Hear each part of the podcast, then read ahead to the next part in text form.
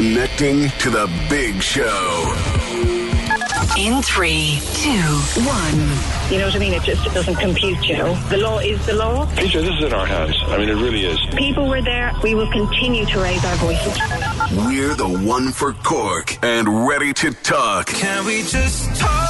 Call 1850 715 996. Text or WhatsApp 083 396 96 96. Email opinion at 96fm.ie. The lines are live. Let's kickstart the conversation This is the Opinion Line with PJ Coogan. on Cork's 96FM.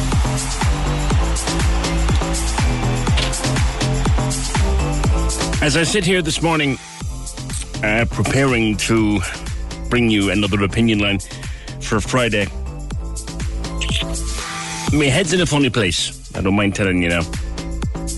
You watch court cases week in, week out, year in, year out.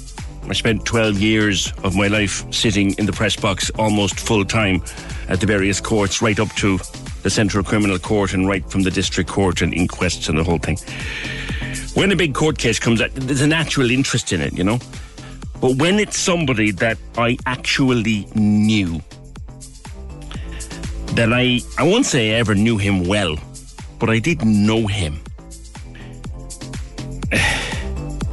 I was in the Scouts when I was a kid. I was in the Macaoimh in, in Blackrock. And I knew Dave Barry. I'll tell you more about that in a minute, David Barry. But he was in court yesterday and he was jailed for seven years with two suspended. And Katie O'Keefe was there and she joins me to start us off this morning. Katie, good morning to you. Morning, PJ. Just Yeah, go through this for people. So, David Barry is a 72 year old retired businessman. Um, he was jailed yesterday for five years for sexually assaulting Boy Scouts in Cork.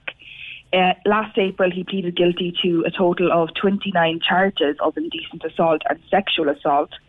And these assaults occurred on dates over a 22 year old, a 22 year period, with the first incident occurring in 1986 and the last in 2008.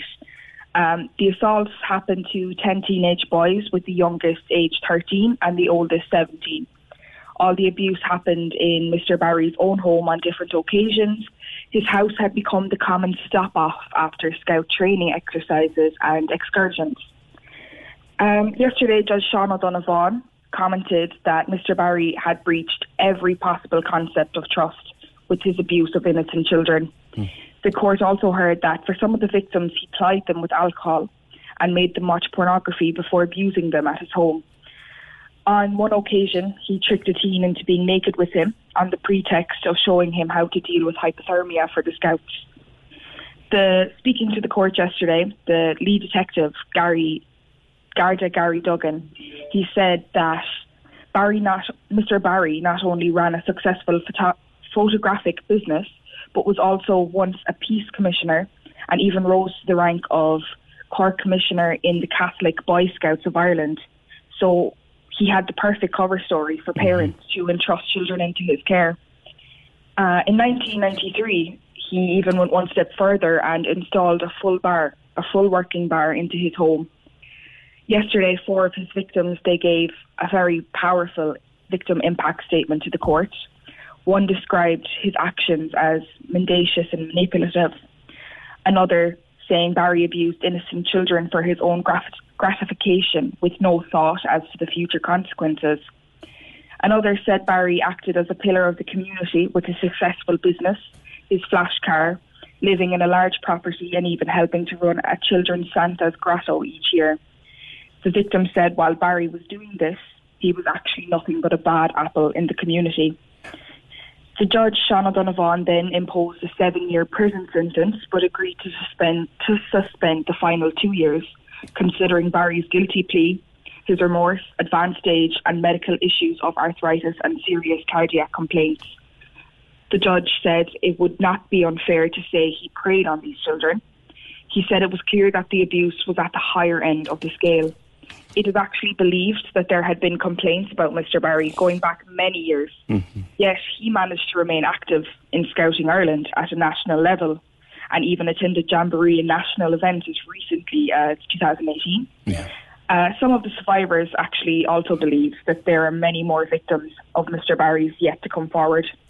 Katie, thank you for that. That's a comprehensive run through of the case as it appeared yesterday at Cork Central Criminal Court. That's Katie O'Keefe from the Cork's 96 FM newsroom. The newspapers, as you can appreciate, full of it this morning. Primetime had a very comprehensive package uh, last evening. Liam Heylin uh, has the front page story on the Examiner and he's got some quotes from the victims. He used his position of power and trust to groom us. I remember him ringing my mother, saying it was okay to stay in his home and he would look after us. Uh, someone else said, Your actions over the years are manifestly unforgivable. Your manipulation of innocence shows cunning, forethought, and a planned, careful process which demonstrates your so called apology is insincere and can't be taken as valid. And a simple one says, I didn't deserve this. I lived a blissful childhood until I joined the Scouts and I met Dave Barry. He stole my youth and my innocence. And I was remarking at the top of the programme and tweeted this last night. I, I only ever did Macaoimh, which is baby scouts. Like, I never went on to the senior scouts, but I was a member of the 17th in Blackrock, there in the village where that little cafe is now, Wiggy's Chipper was before, and the hall behind it is where we used to meet on a, a Friday. I think it was a Friday evening for scout meetings.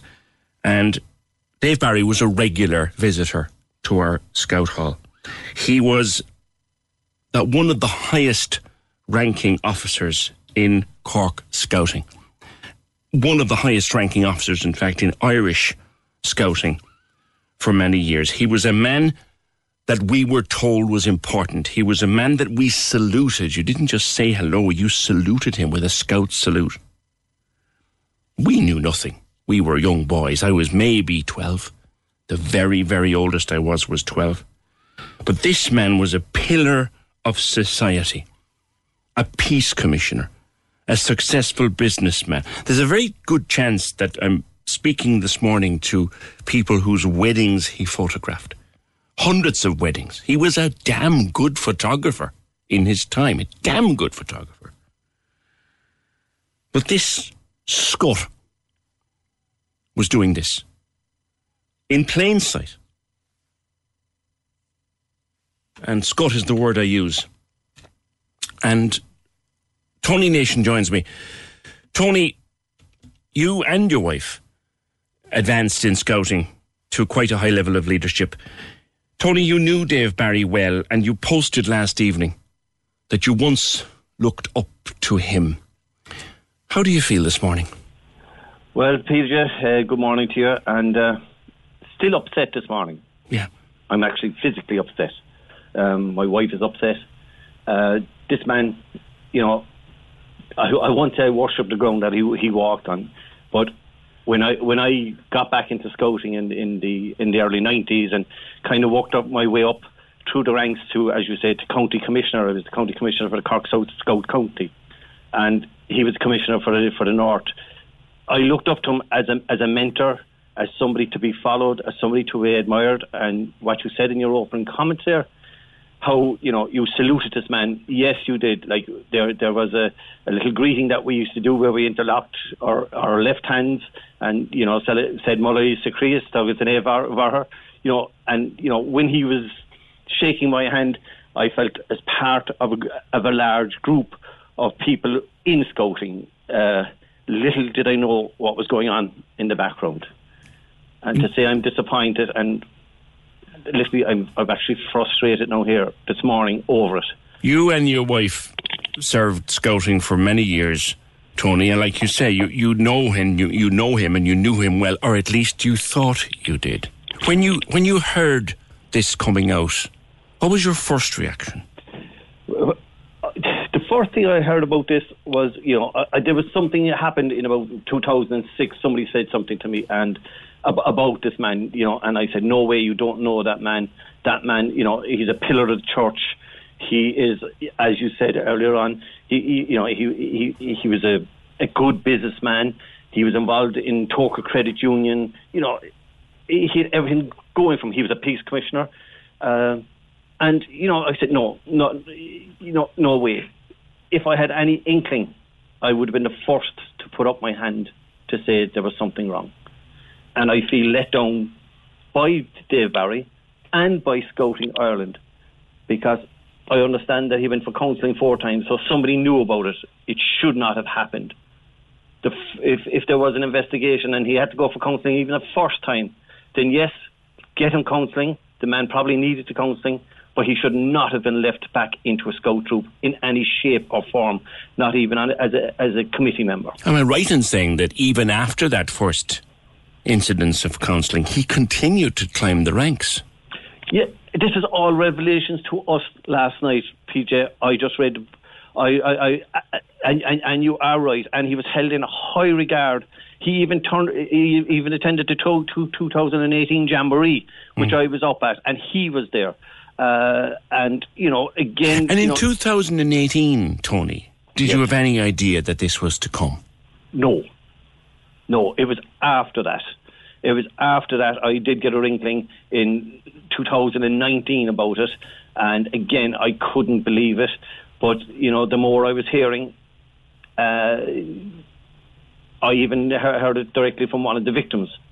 And, you know, I, I was still telling him that you must be wrong. No, this couldn't be, this couldn't be right. But I do think Scouting Ireland have left the volunteers down badly. They have questions to answer, certainly. Oh, they, they have major. Now, myself and wife, my wife have stepped away from scouting, and the only reason we stepped away from scouting because I'm 62 years of age now. Mary's heading into into her 60s. It is a game for young for young people because there's a lot of outdoor activity, and you know we're getting a bit old for camping. Uh, you carried the 62 very well, Tony, to be fair to you. Thank you very much, Pete. But like my scouting life, and I, I, I still feel that I'm a scouter, and you know, I, I I follow, uh, you know, the, the scout law to, to the end to do my best for people, and to help people where I can, and that's that's all I ever wanted in life, and that's what we taught all our kids. Now, all our kids were were involved in scouting. It has done them a power of good. Uh, my son was the first Chief Scout Award recipient for Carrigaline. Again, we were we, we were we ch- you know delighted in that. We did the Explorer belt. I did the Leaders Challenge. It is scouting is great for the young people, and it gets them out there, out in the opening, and they're getting an education. and isn't it terrible, Tony, that. And you can't amplify what you've said loud enough. You just can't. But, but, but this, this Scott tarnishes the whole lot. He shouldn't, but he does. He is, and like PJ, people don't realise he's going to double hit us, right? These victims, and rightly, they are they deserve some compensation. Now, money doesn't pay for all the hurt that these victims have gone through, but yes, there have to be they, they have to get some sort of compensation. Where is that compensation coming from? If it comes from the Scouting Ireland coffers, which I understand at the moment are running fairly low, then it's the kids will suffer again. So it's a double blow back to the youth within our scouting organisation. All right. The- Tony, I, I know you many years, and, and I know how dedicated you were to scouting when you were in it. And I, I, I have some inkling, I think, of how dark your heart feels this morning, and I'm sorry for you. It's a, it's a bad day for scouting, and I, I feel sorry for all the very, very, very good volunteers that are in it at the moment. Uh, scouting Ireland should be given back to the volunteers and let the volunteers run it again because our management's up there at the moment. We there there has been a as Well, you know questions questions need, need to be asked and answered, I guess, at, at the very highest level. And it's probably best that we leave it at that for now, Tony, because this uh, this probably has, has more mileage in it to run. But uh, for today, thank you for being with me on the opinion line. Tony Nation, himself and his wife, retired scouting leaders who knew and worked with Dave Barry and saw nothing because he he he hid it so well. He converted his house. His marriage broke up in the eighties, and he converted his house. Had six bedrooms, a fine house. I was never there, by the way, before anybody asks, even though I didn't know him. He converted his house into six bedrooms. He put in a full bar. The only thing I'm going to put out there, I'm not going to imply anybody or implicate anybody here. Here was a man with six bedrooms with bunk beds in it in his house where teenage boys would regularly stay over after scouting activity. And you know what? That might be okay. But he put in a full bar with full alcohol. That wouldn't be allowed today. Did nobody think ever that there was something odd? You look back at it now, it's damn near 40 years ago. But did nobody think there was something strange? Or was it that he was held in such high regard, such high esteem? Everyone danced around him like he was King Canute. Did they turn a blind eye or did he successfully convince them that he was a great fella? I'm, I'm cross and upset this morning, and this is a man I haven't seen. Well, I would have seen him. I would have known him from around town. Well, that's another thing. He he remembered you. He always remembered you. He would still have saluted me around town two or three years ago. He would still have saluted me, and I would have had probably a brief word with him. I might have met him outside his photography studio. Ah, Christ, would be a couple of years ago now, and had exchanged a pleasantry or two with him, and he remembered me. Wow. They're out there among us, lads. It's horrible. It's a ho- horrible, horrible feeling. Can we just talk? The Opinion Line on Cork's 96 FM. With Dairy Made Premium Spread. 100% natural and made in Cork using West Cork cream. The Cork's 96 FM music panel gives you the power to pick our playlist. Click 96fm.ie now. 96fm.ie now. Take the 10 minute survey and you could win a 100 euro shopping voucher. The power to pick what we play. Pick what we play. Join the Corks 96 FM music panel. Find the link on Instagram, Facebook, and Twitter. Find the link on Instagram, Facebook, and Twitter. Or see 96fm.ie. Can we just talk? The Opinion Line with PJ Coogan Call us now 1850 715 996. on Cork's 96 FM. A caller on the phone said, I find it so frightening. He was glorified and he took all of these stepping stones up the ranks. His behaviour was atrocious. It's beyond my imagination. We have to be so careful now with our children and our grandchildren. How can you trust anybody? Well, I will say this again, and I'll say this without fear of contradiction. Uh, the vast, vast majority, as Tony said, of people involved in scouting, volunteers, leaders, mentors, they're all great people. They're great people. But the fact that you can have such a, a scut hiding in plain sight within them shows a real problem. Um, Paul says, I feel the DPP should appeal the sentence. Five years is too lenient. It's a disgrace. His victims have a life sentence. And there is a sense out there, and I'm not making a prediction, um, it's what I get from reading the paper and from watching the news last night. There's a sense out there that others may now come forward that saw some people getting justice, some people getting their day in court. They may come forward. There may be more here. 1850 715 996. Yesterday I was talking to Deborah about the M20 plan, the Cork Limerick motorway plan. There was a, a public meeting last night in the open air uh, in opposition to the Navy route, which is the proposed Navy route, which would be a motorway running from Limerick to Blackpool not involving bypasses now of the likes of Mallow and Charleville and Buttevant, as you think they might, but a whole brand new motorway, swathing down through the counties.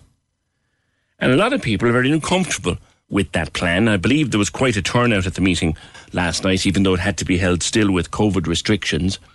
Karen, you were there. Good morning. Hi, good morning, PJ. Good morning. What was the mood at the meeting last night? Um, it was, um, I have to say, it was really an amazing um, event. I suppose this has been going on in the background for us um, since last November, and just to finally stand with our neighbours um, and to have the support, the, that physical support around was really incredible. It's been a really, really stressful, difficult time for all of us. Um, COVID notwithstanding, and then to kind of have this um, just come out of the blue, really, I suppose that's kind of been the difficulty for us. Now, there was only about 100 of us there, and we all wore masks, and it was outside. Um, but it was it was just an amazing event. It really, really was. Um, the I suppose all the political parties were represented, which I was actually surprised by, to be honest. Mm. Um, so there were representatives from um, Fine Gael, Colin Burke was there. Fianna Fáil. Um, there were two Green councillors, um, Alan O'Connor and Oliver Moran. Um, there was um, Thomas Gould from Sinn Féin, Padraig O'Sullivan is the Fianna Fáil TD, and then James O'Connor, who's a TD from Fianna Fáil as well, um, and he is um, he's actually from East Cork, Yeah. but he's on the um, Transport. Transport yeah. Committee as well. Yeah. yeah.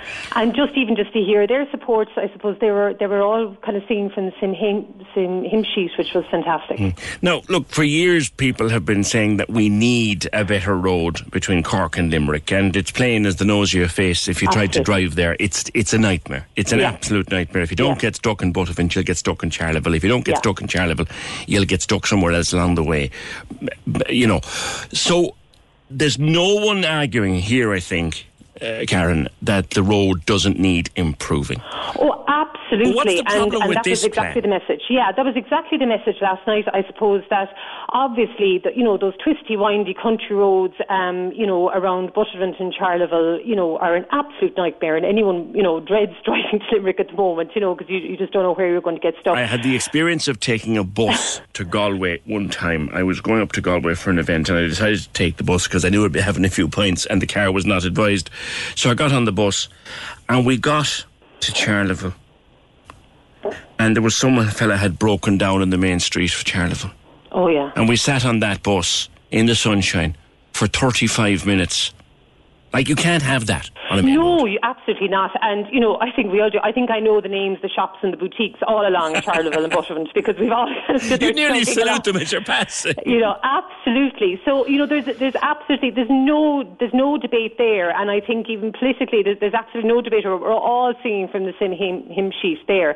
I suppose our issue really is um, from from Mallow down. It's it's that section of the road, um, and the the proposal that they have is a very new one. Like I suppose the the the plan for the M20 has been knocking around for the last 10, 12 years. It was put on hold because of the recession. Um, and I remember even when we moved here, there, the plan was always that you that the, the existing N20 um, between Blarney and Mallow would be upgraded. You know, and there and there are definitely parts of that that need upgrading, and it has got busier over the last few years, but not not busy to the extent um, that it would like I suppose the motorway that they're planning from from uh, in our section in the, the, the area that we're concerned with um, is for 50,000 cars and at the moment there are three or 4,000 cars um, using it every day. Um, so it just seems to be, and I suppose, you know, like we've come through the COVID crisis and our next crisis is the climate crisis and that was clearly coming out. Uh, again, it was just so heartening to hear the politicians there last night um, because across the political spectrum, be they in government or be they in opposition, um, they, they were far more supportive of an upgrade of that section of the road as opposed to blasting through. I mean, you know, PJ, if you saw where I was living here now and just looking out in these green fields, and the farmer who actually owns the fields next to me um, spoke last night um, and about how much his So where, whereabouts are you, Karen? Just for I'm in between. I'm kind of. I'm up outside. Say, if you come up Station Road in Blarney, so I'm in. I'm in between. I used to live on Station Road in Blarney. Away, yeah. so if you keep going up that road, PJ, as if you're heading up to Whitechurch, that's Where, where, I where the old like, train station used to be. yeah, and even up beyond that again, exactly. Like so, I could be. You could be anywhere. You could be down in West Cork. It's it's extremely quiet. Up past um, Ardara and all those estates up Oh, there. way up, yeah, Right, yeah, right, it's, right. yeah. It's very, very rural, yeah. Um, and I suppose the, the farmer who spoke last night, you know, talked about the value of, of that field that's now going to be, well, hopefully not, but there, there's a proposal that it'll be CPO'd, it'll be taken off him. Um, you know, farmers listening in would, I'm not from a farming background, but farmers listening in would appreciate. He said he, he gets three rounds of silage every year from from this one field. It's a very valuable field to him, um, and it employs, you know, five people. He said he's got a full-time farm manager and um, members of his family are working full-time in his farm, and he said like it's going to be a big chunk of his farm taken from him, and he doesn't want it to be taken from him. Mm. So I suppose there, there, like there are personal stories that we heard last night, and then there's the bigger, the bigger issue, I suppose, of you know what are we doing to our environment, and what kind of a country do we want? You know, You, you mentioned the politicians that are there. Good to see a, a broad attendance. But what are they going to do? Well, that that is that is the next question. Now I know um, James O. What was the O'Connor. uh, yeah James O'Connor? Yeah, yeah, the the TD. He's on the So- transport committee. Yeah. yeah. So he said that, like, I suppose they're going to try and get us in front of the Oireachtas Transport Committee, um, you know, and to kind of do that in front, in, ahead of the NDP review. Do you think that would be helpful? Listen, I suppose at this stage anything would be helpful. do You know, I suppose any any um, anyone that would listen to us and listen to our concerns um, and really take them on. And I suppose I just did feel last night that there doesn't seem to be the political will for this motorway. So I'm just wondering where, you know, where, what is the will? Why, you know, why are we even considering it? Um, and I know even up the east coast, um, you know, they were looking at um, doing new routes around the M11. You know, in Wicklow and Simon Harris's constituency, and he came out again, kind of saying that you know that a less intrusive option. They were going to again build something like the you know what they're proposing here, just running this massive dual carriageway through you know beautiful, rich farmland um, and a very scenic area. And he um, you know came out and said a less intrusive option would make more sense. And But that's also- actually what they're going to do now. They're just going to upgrade the existing routes, and that's all we're asking for. And and it is one of the options, PJ. It's not like we're we're inventing this. It yeah, and this isn't a done proposed deal. This, this, it's a favoured route, but it's not. It's not a done deal. No, One also gets no. the impression, Karen, that you know, there's every possibility that groups like yours will spring up along the full length of the route, and that this thing may never get off the ground at all. I know, yeah, I know it is, and you know, and I suppose that's the way, and we've seen, I suppose, with the M8 as well. You know how long, um, you know, that, that battle was as well. Um, yeah, and it is quite likely, and you know, and I believe that there are other interest groups, um, kind of up up the Yeah. up the way along as well. Like, And yeah. before I let you go, to stress this, because I can see it coming in, I can see the comments coming in. Mm. This is not NIMBYism. This is there's a better way. Absolutely, absolutely, yeah, and it's just it's for it's for the future of the country, I suppose, as well. That absolutely that that there's no need to be destroying, you know, people's farms, people's livelihoods. Um, when when there is, of course, you know, safety is at the top of of all our agenda, and no one wants, you know, a road where there are crashes and where there are safety issues.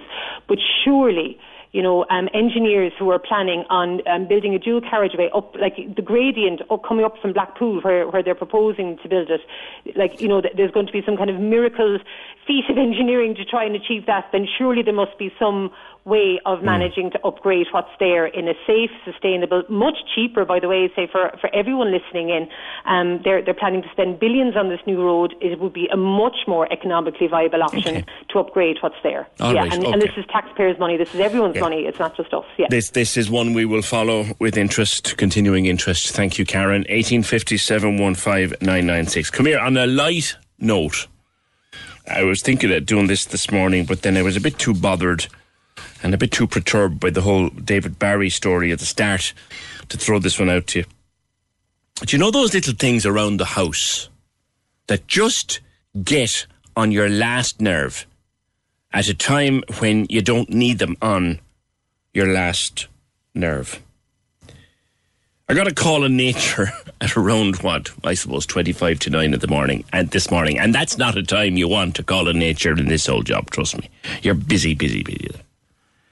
Do you know what gets on my wick? The little seal at the start of a toilet roll. Do you know the way?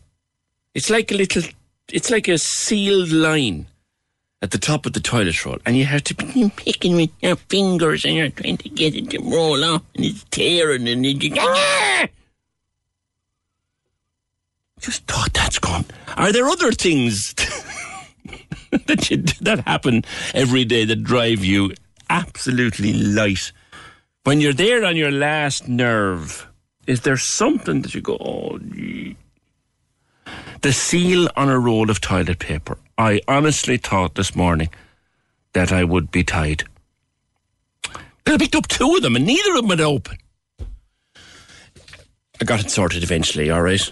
Just in case you're asking. 1857 15996. What's, what's your particular bugbear? Ordinary things around house around the house that would drive you light. Can we just talk? The Opinion Line on Corks 96 FM. With Dairy Made Premium Spread, 100% natural and made in Cork using West Cork cream. Let me show you what it's all about. Check it out. Simon Murdoch and the best music mix. Weekdays from midday on Cork's 96 FM. Your afternoon soundtrack in Cork. I've got you covered. It's Dua Lipa. Hi, this is Tiesto. You're listening to The Weekend. I'm Miley Cyrus. Always bringing you those latest online trends, anything that's happening in Cork. Amazing giveaways. Thanks a million. Thank you. Absolutely brilliant, guys. Thanks so much. And loads more to help you through the afternoon. That's exactly right. I'm, act- I'm actually in shock. My heart's going 90 here. Let me show you what it's all about. Check it out. Simon Murdoch, midday to 4 p.m. on Corks 96 FM. Can we just talk? The Opinion Line with PJ Coogan Text or WhatsApp now 083 396 96 96. on Corks 96 FM. Your newspapers this morning are, particularly the broadsheets, are full of speculation as to what's going to happen on the 5th of July. And I think most people now are coming to the conclusion that whatever happens, you won't be going inside the pub on the 5th of July. It's, it's increasingly unlikely that you will be going inside the pub on the 5th of July. It's equally unlikely that you're going to be going inside your favourite restaurant anytime soon. You're going to be sitting in the open air for at least another couple of weeks, maybe three weeks. A bit like, and we wouldn't be the first to do this, a bit like Boris did in the UK when the scientific advice that he was getting was look, Prime Minister, hold back on this for, for about three weeks till we get more vaccines out there. And that seems to be where we're going, particularly with this Delta. Uh, Irish Independent uh, talks about it, and the Irish Times. Irish Times actually says the delay to indoor hospitality reopening is now likely. Last night, Sam, Mc- Sam McConkey was on primetime, and he was saying that he would hope it wouldn't happen, which is very optimistic for Sam.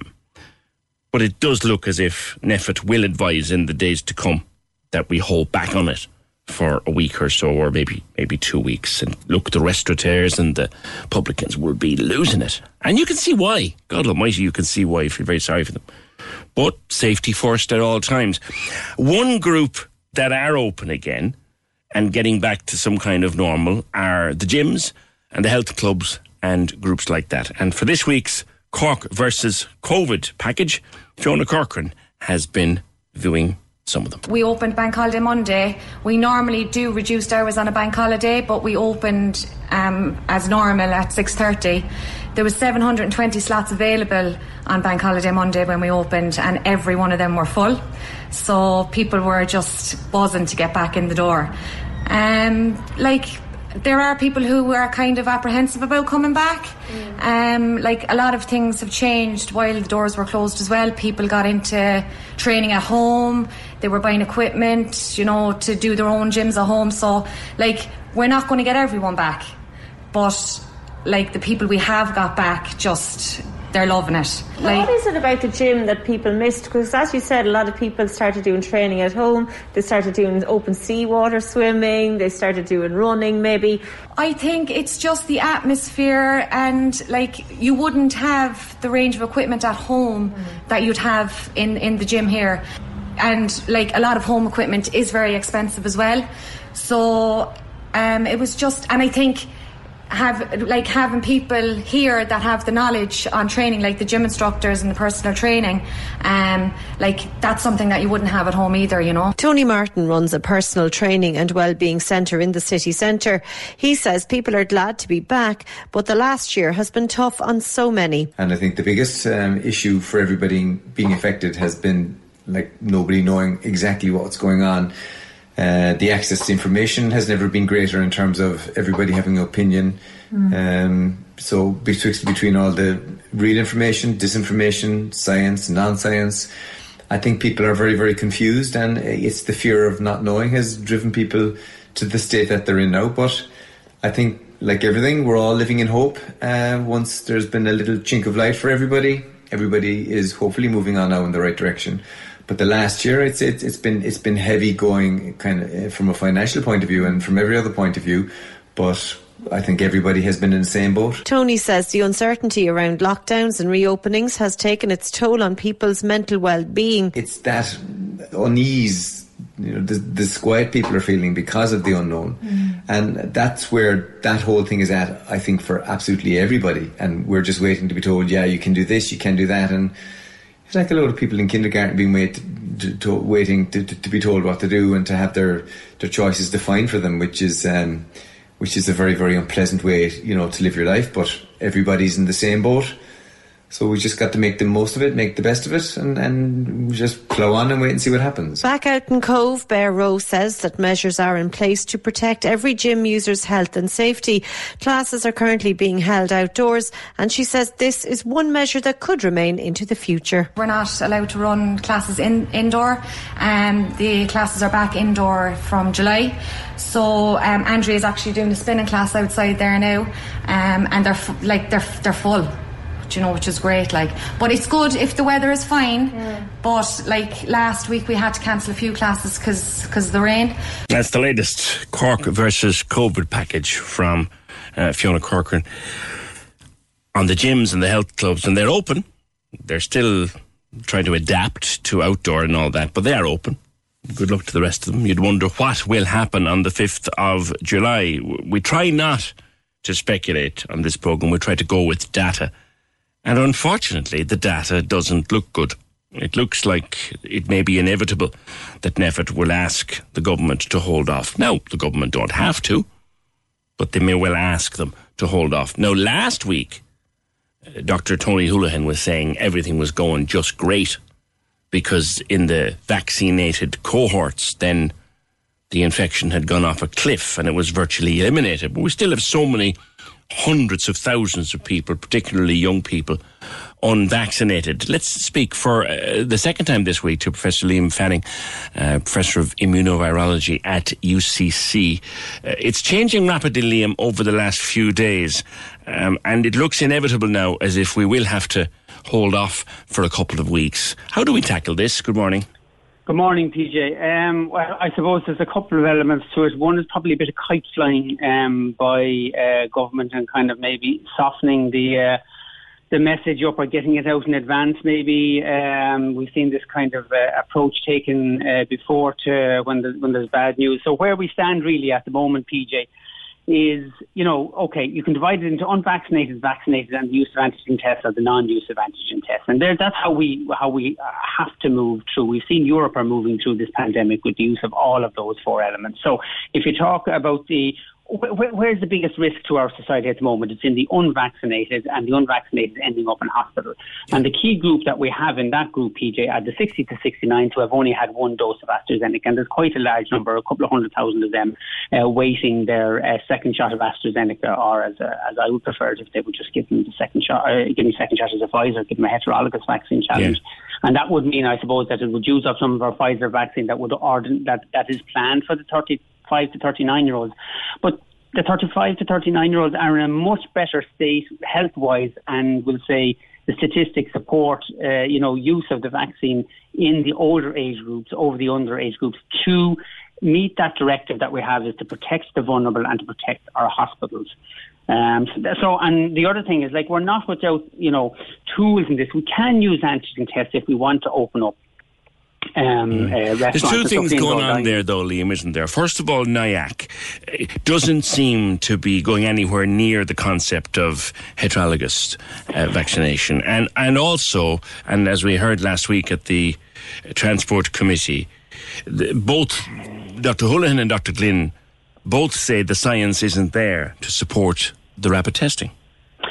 Okay, well, let me deal maybe with the second one first, the antigen yeah. testing. The, U- the European Championships, uh, anyone who's even vaguely interested in it will have seen full stadia um, with individuals. And they used antigen tests in uh, Denmark, and I think Denmark anyway.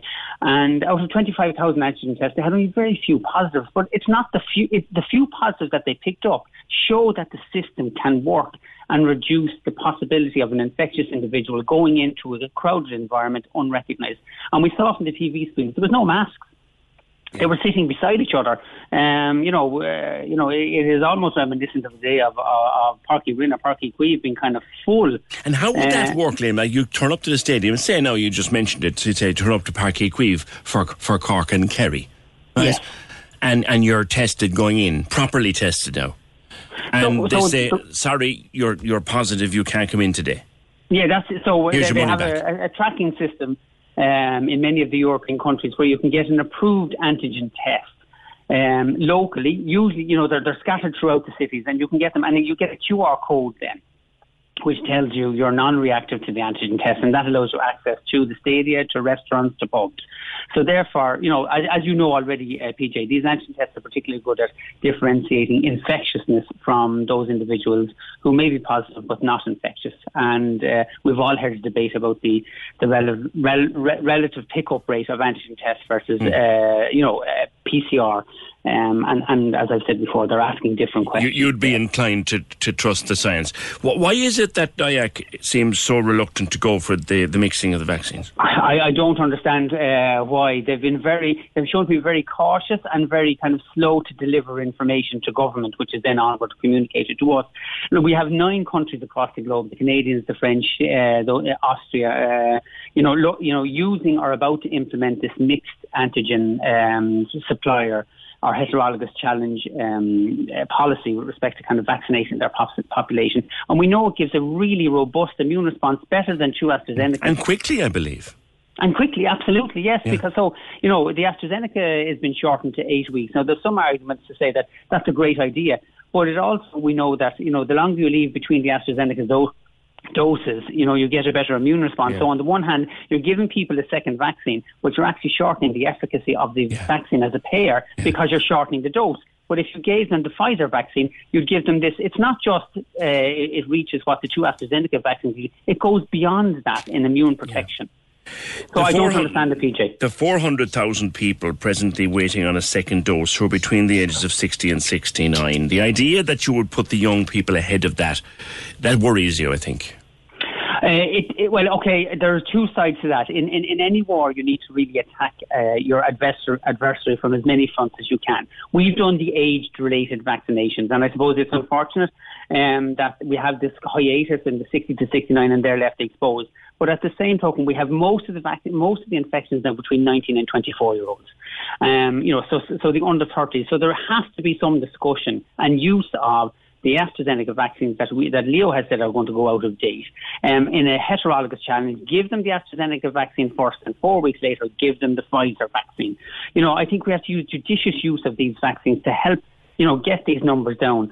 Uh, Dr. Holohan has said he's concerned, but he's probably concerned from the perspective of the potential impact of very large uh, numbers uh, being infected with Delta and then ending up in hospital. Most individuals who get this infection now um, are going to handle have a very uneventful infection. They might get a few symptoms, Yeah. and the very few, but a very The, few the of a very hospital numbers number. have and the I don't hospital numbers have fallen off the cliff. they have the follow-ups. Cliff, we've broken this chain between infection and hospitalisation. Vaccines have largely achieved that. The last bit we need to target is that group where there are most of the infections. So that's why I've been a long advocate of opening up the vaccine portal to anybody under 40 once we've the over 40s done. Uh, Lastly you know, and briefly, Liam, if if if if Tony Holohan rang you up and said, "What do you think I should do on the fifth of July? Should we open the bars and restaurants?" I'd say he should embrace antigen testing um, as one of the arsenals in which you can open up safely. And bear in mind, if we could, you know, vaccinated individuals should be able to kind of go out and, and, and mix freely. So, you know, we kind of have a divided population, and this age-based uh, you could almost call it unethical or apartheid, you know, age-based apartheid access to medicines is no longer tenable because we have most of the vulnerable vaccinated. That's what I would be saying to him. All right, Liam, thank you as always for joining us on the opinion line. That's Professor Liam Fanning, Professor of Immunovirology at UCC. The lines are live. And we're ready to talk. Can we just talk? Call 1850 715 996. Text or WhatsApp 083 396 96 96. Email opinion at 96fm.ie.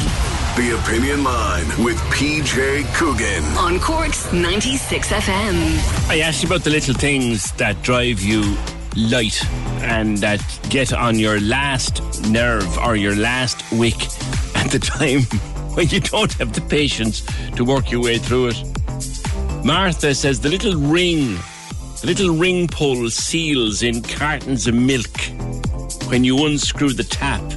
If that breaks, you're not. Yes, I find by the by the cartons with the bigger screw top, they don't have it, in my experience.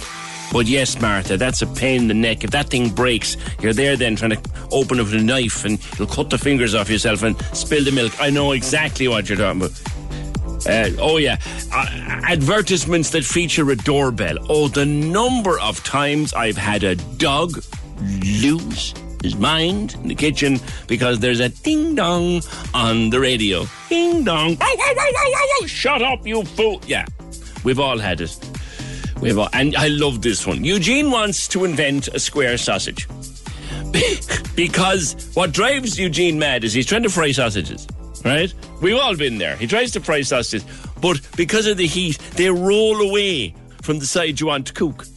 That's just something to do with the heat and the fit. They roll. Say you're doing sausages in the pan, right? You're turning them, and then they're yeah. Oh yeah. So the square sausage might be an idea. Thanks, Eugene. For me, as I said to you earlier on, it was when you were trying to open a toilet roll, and the little, you know, this little thing, the pick at it, trying to get it open, and it's teared in a big pile of, yeah, those things. Any more that you can think of for a Friday, for the laugh, to 083 396 96 96. What's this about? Have you failed today? Could I interest you in some drugs? Hey, let's dive in. Have a listen to that again. Have you failed today? Could I interest you in some drugs? Hey, let's dive in. I recognise the voice, but I wonder what he's at. Enda O'Doherty, good morning to you. Uh, good morning, PJ. I'm sitting here roaring, laughing at uh, square sausages. Just the things that dry, you know, but you're there with a pan full of sausages and they're kind of starting to roll around. Yeah, I, yeah, I get it. I it, get makes, it makes perfect sense. I'll add odds. I'll add uh, socks in the tumble dryer to that. You know, when you open it, there's 50 socks and you can't find the bloody one that matches. That's, I'd add that to my list. well, I solved that one by only buying myself black socks. so they all match. Everything matches. They, they all match. Enda, what is the Mighty Mini podcast and where did it come from? Well, PJ, first of all, thank you so much for having me back on. And can I say thanks to all the listeners who, uh, the amount of emails and messages I got from Cork the last time I was with you was just fantastic and it made my day. I suppose, look, the Mighty Mini podcast comes around from the background. I'm sitting right now um, in Waterford in the car park opposite the national, the sports arena here, and uh, there's a big long line of people coming in uh, to get uh, vaccinated. And it's been, I suppose, for me, I really thought about it. It's been the hardest year for a lot of people. People have been squeezed financially, emotionally.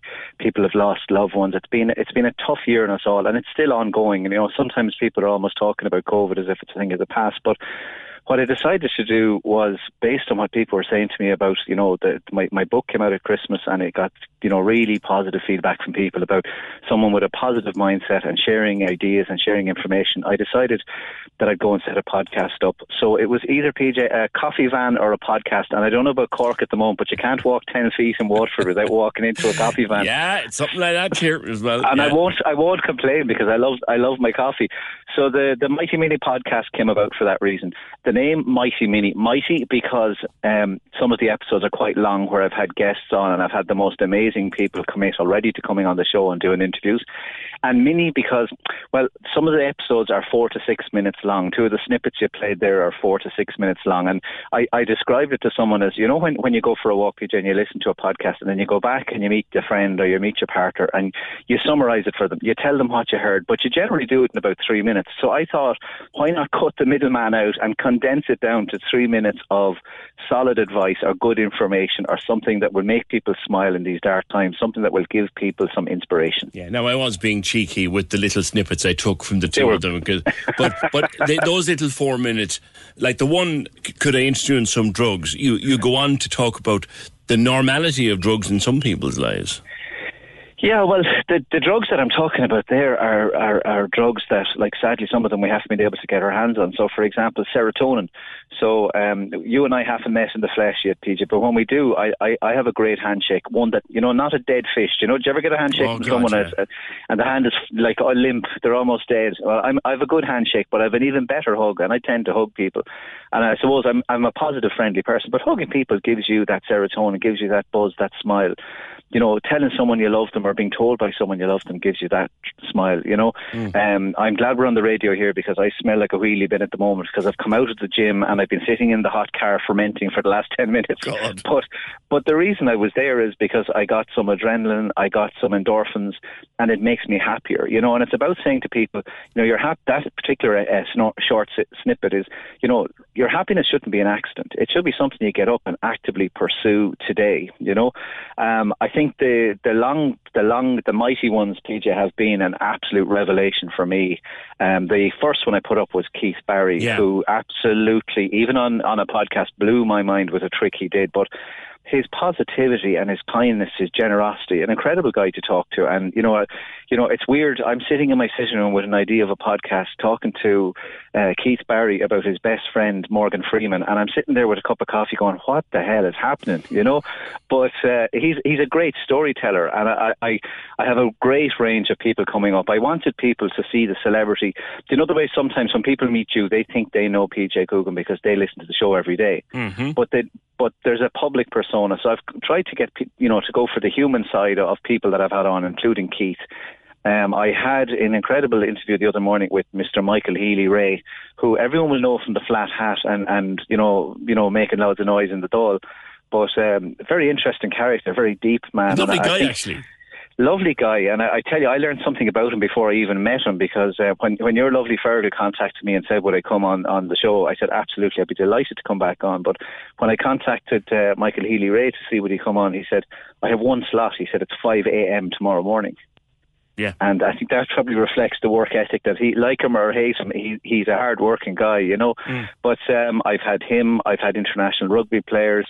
Um, you know, I've I coming up. I have the most amazing episodes. They're, they're, it's something that when you go for a walk and you come back, you've stretched the legs, you've got some light, you've got some air in your lungs, but you've got ideas in your heart and ideas in your head, I should say, and passion in your heart. You know, I spoke to. I don't know if you've had Zoe Holohan.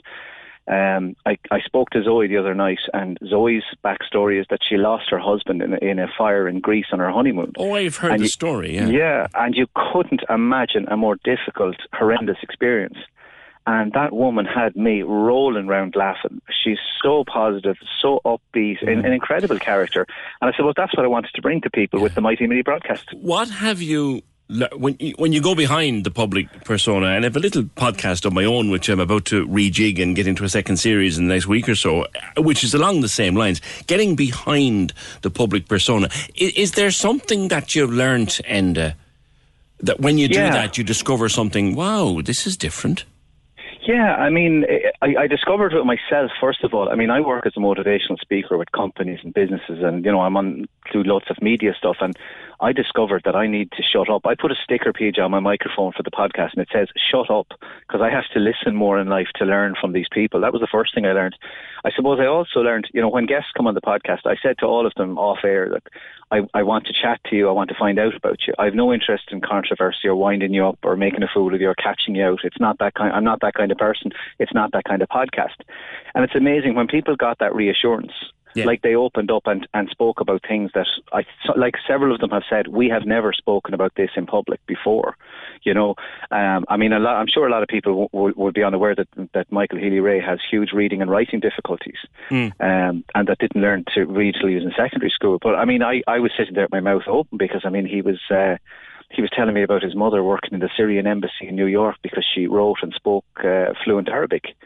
And you know, and uh, you know, if I Not gave what you you'd a list, expect, is it? No. No, it's not what you expect, but I got that the whole way through the, the process with, with the with the mighty episodes. Uh, the feedback on the mini ones has been wonderful. Like people are saying to me, "Do you know what? I, I like I got an email from someone the other day said I was boiling the kettle and I listened to the three minute podcast and it was great. He said I walked out of the house with with something in my head that I was going to do for the day, and uh, that gave me a real smile, you know. And it's I, t- I tell you, Sue, it's it has pushed me. You know, I know you're sitting at a desk there with five thousand buttons, headphones, and there's three people talking in your ear, and there's twenty things on the screen, and anyone who has to be in a radio station doesn't have a clue the pressure that you guys work on and how how Keep talking, and keep talking. You're talking It's my true. tune here. it's true. It's true because I, I did two. I did two afternoon shows in a local radio station and ran out the door at the stress level. But you know, I've learned new skills, PJ. Like, and I had to. You know, if you told me six months ago that I'd recognise a sneeze or or a cough on a sound wave and be able to eliminate it without even listening to it, I'd have said you were mad. You know, mm. and I think COVID nineteen, like. It, like a lot of it was horrendous, horrible, sad, and dark. But there's been great things come out of it. You know, I mean, this podcast for me has been a great thing, and you know, I have made friendships and formed relationships with people that I never would have dreamt that I would have met. You know, and it's Yeah. pushed me and challenged me, and I will be so glad when it's gone. Oh my God, the thought of walking through duty free and, and picking up some chocolate and aftershave it. Oh, I, it just it's like a carrot hanging out there in the distance. And you know, my son migrated to uh, Germany at the start of lockdown, and we haven't seen him for a year, and it kills me. I mean, we talk every day, but God, I miss him terribly. Mm. But while there's been tough times, I think in all of our lives, you know, I speak about resilience the whole time. You know, the it's the tough times that make us. You know, we, we will put value on the good things and the good people at the end of this. And, and and all of us, I think, you know, for me, the purpose of the podcast is to say to people, you know, you need to get more from your life. You need to enjoy more. You need to be kinder. You need to make progress. Um, I, I'm generally very upbeat, PJ, but I, I'm going. I was thinking about. I know you're looking at the clock there. I can actually sense it, and you're thinking, right, this fella talk for Ireland. No, but you're grand. Drive on, drive on. well, what I was going to say to you is this: is that you know a lot of people will speak about you know, particularly motivational speakers in my line of work. People are very upbeat, and it's a good thing. But I, I want to finish with with something powerful, and but it's negative, and it's this: is that the average person listening to your show this morning will live twenty eight thousand days. 28,000 days. And it doesn't matter how much quinoa you eat. It doesn't matter how much lycra you own. It doesn't matter how many times you, you run marathons. We're all in around, the clock is ticking and we get to the same point. So I suppose for me, and the point of this podcast is to say to people, you know, squeeze the juice, squeeze the light of light and life out of every possible day that you can because the mm. clock is ticking. And like I say, we're, we're here for, we're here for a very, very short time. And you know, you talked about the things that we got out of this, that this awful darkness and these long, dull, particularly winter, where you sat there sometimes and goes, is this our life now? The one Yeah. thing that I personally, and I've, I've, every Friday when I've finished at 5 to 12, I've said the same thing to my listeners, and it's become so personally important to me. Take joy from small things. Yeah, yeah, sure. That's been absolutely. hugely important in the pandemic.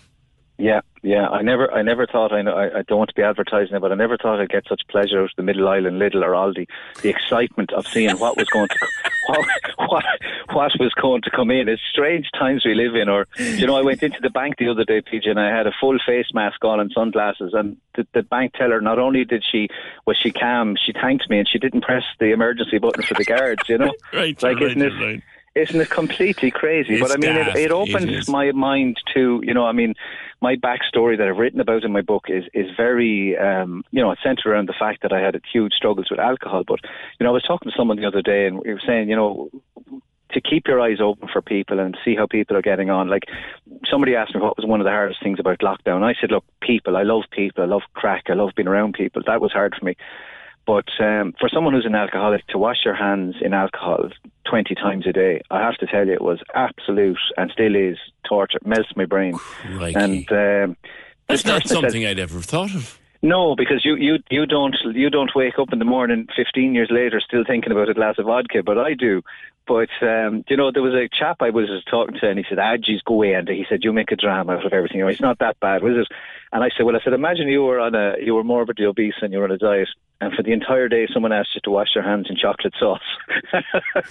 and he says, "He says, Jesus, yeah, that wouldn't be pleasant." I said, "No, it's, tough at times, but look, it's be- it's better than the alternative, PJ, 100 percent." Absolutely. Do you know what works really well? Just to let you know, let, before I let you, is the three minutes, the three or four minutes ones because it's it's it's great. Uh, you can Eh, you can do it while you're boiling the kettle, or you can do it while you're buttering a bit of toast, and, and it's it's easily digestible, and that really really works.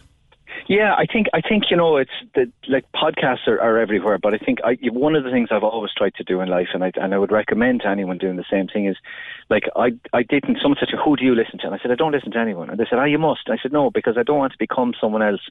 I know right now I am easily the best Enda O'Doherty, and this is easily the best Enda O'Doherty podcast in the world. Because if I'm not copying someone, I'm not trying to be someone. Just be yourself, and it's it's a lot handier.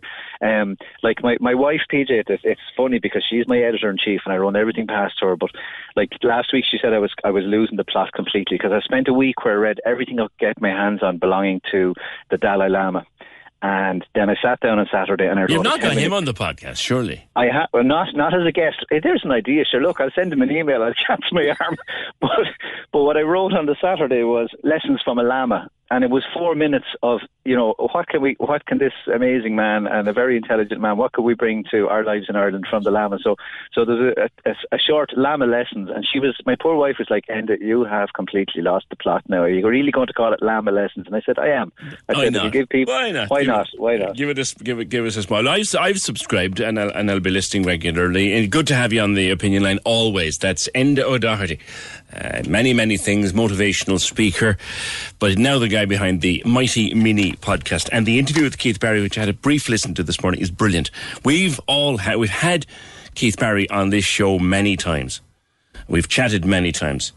Uh, it's one of the best interviews I've ever heard with Keith Barry. It explores a whole different side to the guy. And that's what it's about. Uh, speaking of podcasts, my own one will be back next weekend, 20 minutes with. Uh, it'll be back next weekend. I'm lining up guests for season two. Um, and one of them will be a surprise. I'm doing an interview with him this weekend, and I may or may not launch the season with him. I'll see where it goes. Uh, but it's a, it's a it's a surprise guest. It's a guest you'd never expect to hear on a podcast. Even when we're on a budget, we still deserve nice things. Quince is a place to scoop up stunning high-end goods for 50 to 80% less than similar brands. They have buttery soft cashmere sweaters starting at $50, luxurious Italian leather bags, and so much more. Plus, Quince only works with factories that use safe, ethical, and responsible manufacturing. Get the high-end goods you'll love without the high price tag with Quince.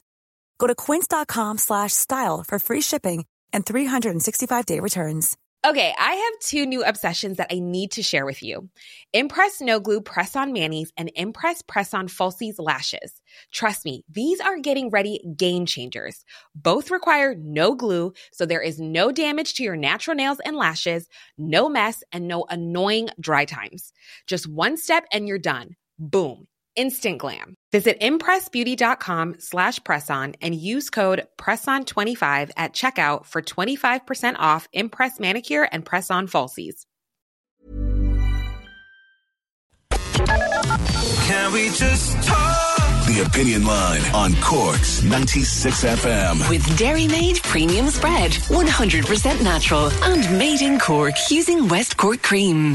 Access all areas on Cork's 96 FM. Your guide to nightlife on Leeside. Hi, it's Michael here with an update on Cork's entertainment. Cork's Cabaret Connect will host its grand finale tonight with a top lineup of music and spoken word featuring Stephen James Smith, Aoife Scott, Lorraine Nash, and Ross O'Halloran. It'll be streamed live this evening from 8 pm, and you can register and save your spot through the Cabaret Connect's Crowdcast channel or check details through their Facebook account. Access all areas. Drawing on the award winning book A Ghost in the Throat, Doireann Ní Ghríofa presents a live literary event created in collaboration with filmmaker Tadhg O'Sullivan and composer Linda Buckley. A live stream takes place this Sunday evening with more details at everymancork.com. Access all areas. Feel free to let us know at Access All Areas if you have a rescheduled show coming up or any live streaming events by emailing us at aaa at 96fm.ie. Access all areas Your guide to nightlife on Leeside. on Cork's 96 FM. Can we just talk?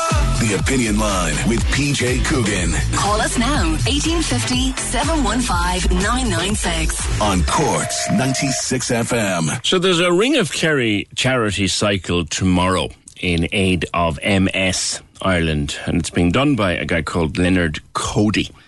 Uh, but Leonard's brother, Decky, uh, and we'll lay the cards on the table here. Decky's an old pal of mine, going back many, many years. And we've watched our friend over the last few years struggle as he learns to live with multiple sclerosis, which is why I wanted to chat with him this morning. How are you, Deck? Hello, PJ. How are you? Good. How are you today, bud? Um, I'm not too bad. Not too bad. Like still numbness in the legs and numbness on the three fingers on the right hand. But, but So- we're getting there. Like I, I've just started the B12 injections, so we're not too bad. A boost. We'll talk about the medication in a while, Dick. But when were you when were you diagnosed, and how did you how did you notice that something was wrong? Um, I got that diagnosed the, the, 5th of October 2017, and I didn't know what was wrong. Was my partner Linda who discovered, she said, you're starting to drag your leg, and, you know, fellas being fellas, are a trapped nerve, bulging disc. I said, I'm grand. Like, I didn't have a doctor in 25 years. 1992 was the last time I had a doctor. Had you So- pain at that stage? Um, numbness, numbness, numbness more than anything else. Like, um, like I didn't think I didn't think of the pain or anything. It was just the numbness and the dragging of the leg. Um, I used to be inside and walk and say the numb hand and the numb leg. And Linda said no. She said, "Look, I'm ringing my doctor. You're going to my doctor." She said, and from there, Dean, he put me in for an MRI scan of the CUH. And then the 5th of October, you're told within two hours you're not going home, you're not going to work. We're keeping you in for eight days. We're, diagno- we're 80% diagnosed you with MS.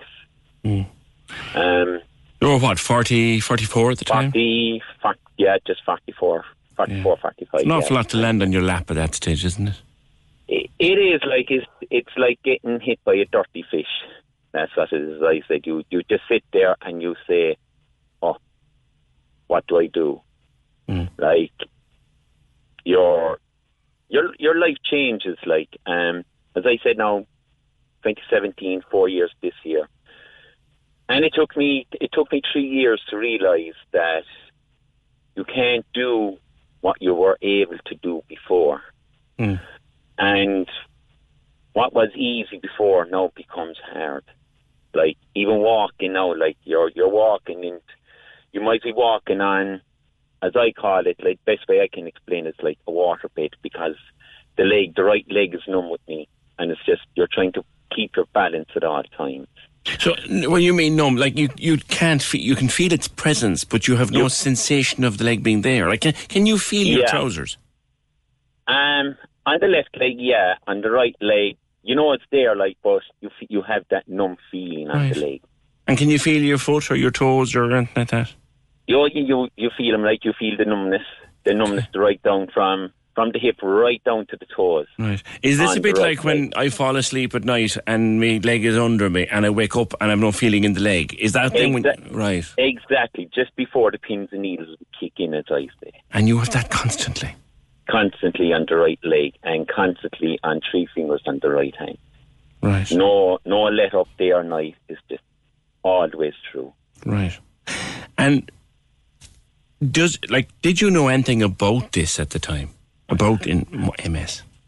I knew I knew about MS what it was, but I didn't think I would have it. Like you, you, you say like when you're taught, you're going, nah, they're they're wrong. And then you're saying, look, you're only eighty percent. You still, you're still saying to yourself, I still have twenty percent of a chance that it's not in it. Mm-hmm. And, And you cling to that twenty percent, don't you? Oh, you do. You think of it all the time, like, and how what it, what they do then they'll they'll more MRI scans, CT scans, blood tests, and then what they do then is the lumbar puncture, and that will determine of of what what category or what stage MS you have. Right. So, like I was told that time, I was told four years ago, I had relapsing, remitting MS. So, like they're saying, look, your brain now. That was when I was brought into the hospital. They said that was your relapse. so you go, they put you on a course of steroids and things like that, and they don't know themselves. Like it, it it's people that I'm at the learning now, like with people with MS, I've very, very good friends now. Don Looney, the vice chairman of the Cork branch, Liz Hooley, the chairperson of the Cork branch, hmm. and they're very, very good. Especially Don, like he, he, I've often rang him and he said, "Dick, you still have a bit to go." Everyone, everyone who suffers from MS, MS is different. Mm-hmm. They'll have a different symptoms, and that's what's so, I suppose, mind blowing about it. And and what is the hope, Dick, that the medication and the treatment that they stop it and that it doesn't get any worse, or what? Um, that now I'm still learning myself, but as far as I can gather, it's try to prevent it from not getting worse. Mm. It's to try and stabilise it. But then, as as I was saying, PJ, like it's trial and error of which medication will suit you, Mm-hmm. and that's that's where I am now at the moment. And they're changing my medication from Avonex to infusions Mm. and they're hoping that this will this will like will will give me a better life. Mm-hmm. That I'm not when I'm walking on my own, I don't have to stick with me, or if I'm walking, like I mightn't I mightn't look drunk because being unstable on the, the being unstable on the legs Yeah. because of the numbness on the the right leg, like. Yeah. So it's it's it is like it's like I'm still four years later, like I'm still I'm still getting to know it and how to respect it. There's an interesting way of putting it. How do you mean? Like fatigue fatigue is the hardest thing with with everybody with MS. And before now I like you will drive on, like even cut the grass, cut the hedges, you keep going. Now if I do a half an hour I will say, right, that's enough, pull back, you stop. When you feel the body getting tired, you say, right, I have to go and relax and sit down or go to bed now. But like you learn, you learn how to res- you actually learn how to respect your body and listen to your body. Then, if you push me too far, you will suffer, Mm-hmm. and you'll say, right, so I pull back. This is what I can do today, and that's and you pull back in it. It takes a while to get used to it. It took me it took me three and a half years. As I said, my partner Linda, she'd be out and saying to me, she said, Dick, sit down, you've enough done. I go, no, no, no, just sit down, you have enough. Yeah, this whole thing that we have, and, and we men do this, we, we try to work through a bit of pain, or we'll drive it through. Ah, for God's sake, I'll be fine. But you have to say, no, I won't be fine. In fact, I'm only going to get worse if I don't stop now. Exactly. And if you don't stop when you have to stop, where it came to one or two days, you could be, you might have no energy for three or four days. Yeah. You're, you like, you'll, you'll just drain your body of all the energy you'll have. Like some days now with me, I have, as has happened to me, that I just didn't even have the energy to get out of bed. And it, I'm not a person who stays in bed. I'd rather get up and get out. But when you say, when you listen to it and it says enough is enough, you say, okay. So you literally wake your wake up in the morning, you open your eyes, and you go to sit up, and the body says, "Uh, uh Dick, not today." Yeah, exactly. And that has happened like that, that you went, not today, you're going to go back down and you'll say, yeah, I'm going to rest. I have to rest. Because if I don't, it will punish you. It will punish you. Yeah. You mentioned, and look, it's not just you. I mean, you've got your partner and others around you. It's it. This is this is a, a, a condition that affects an entire household, isn't it? It does, PJ, and that's that's that's the thing. Like, it doesn't affect alone. It doesn't alone affect the person who has MS, because the whole household, like Linda, has to get used to me with MS. Like at first, we were saying, "Art is grand. I'm just overworking," and then when we did get the diagnosis, even even the mother at home and things like that, we kind of had a double whammy back then. Like I was told about MS, and then three weeks later, the father was told that he had cancer and has since passed away. So it was a double whammy back then. And with MS, you have to try and keep your stress levels down because it, it causes a reaction all the time. to, you have to take it handy. Now, for MS Ireland, it's it's your brother, isn't it? Is doing the Yes, Ring of Kerry tomorrow, and, go and that's kind of why I wanted to speak with you. He's he's doing the Ring of Kerry cycle tomorrow. Well, it's it's it's called the Ring of Kerry, but I think this year they've called it the 170 my own because because of due to the the, the restrictions Yeah. and the COVID that they can't go down to Kerry to do the Ring of Kerry, so they've been all told to do it in their own county. I see. So the brother then turned around the last about last January he started doing the cycling. So he asked me, he said, he said, How do MS get funding? I said, All to charity work. I said, they, they there's no government um, funding to MS. I said everything's done through a charity. I said it's how we raise the funds ourselves. I said and I said, Why? He said, Look, I'm going to do the hundred and seventy kilometres. He said, my it's my it's called my way this year, but he said I I I want to raise it for MS okay. Cork branch. Okay. So I got onto Don Looney. Yeah. He got onto to Liz Hoolin and and Sean Murphy, the treasurer. So we organised first we organised um, sponsorship cards, but a lot of people due to the, the restrictions and the COVID working from home, we set up a, a GoFundMe page.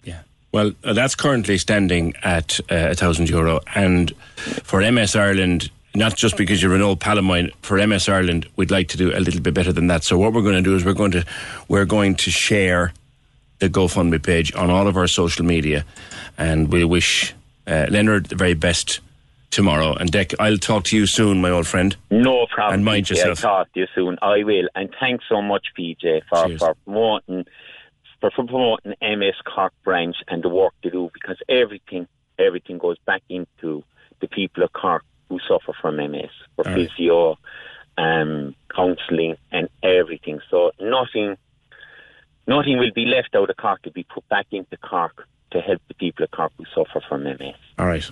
All Okay. right, thanks very much, PJ. Look and after yourself, buddy. We're always keeping in contact here with emerging business. We like to look at new business, new ideas, new quirky little ideas.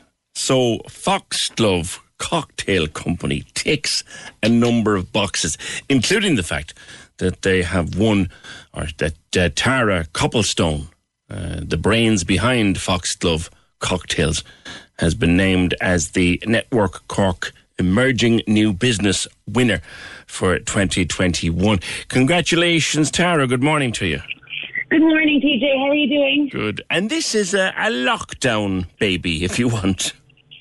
Yeah, absolutely. Um, it's an idea that uh, actually, uh, I came up with uh, with my brother Rory during the first lockdown last year. So um, I uh, was always in the hospitality industry. I lived in New York for six years, and the final two years of that, I was a bar manager. So when the pandemic start uh, began, um, I unfortunately lost my job. Decided to come back to Baltimore and West Cork, um, where my family is, and um, in the meantime, during that first lockdown, came up with the ideas of Foxglove cocktails.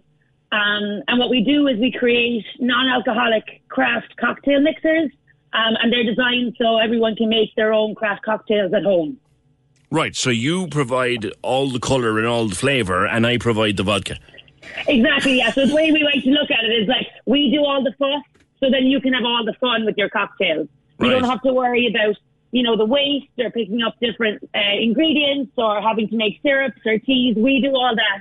All you need is your alcohol, a bit of ice, and then we give a garnish as well that complements our, whatever, whatever mixer you choose.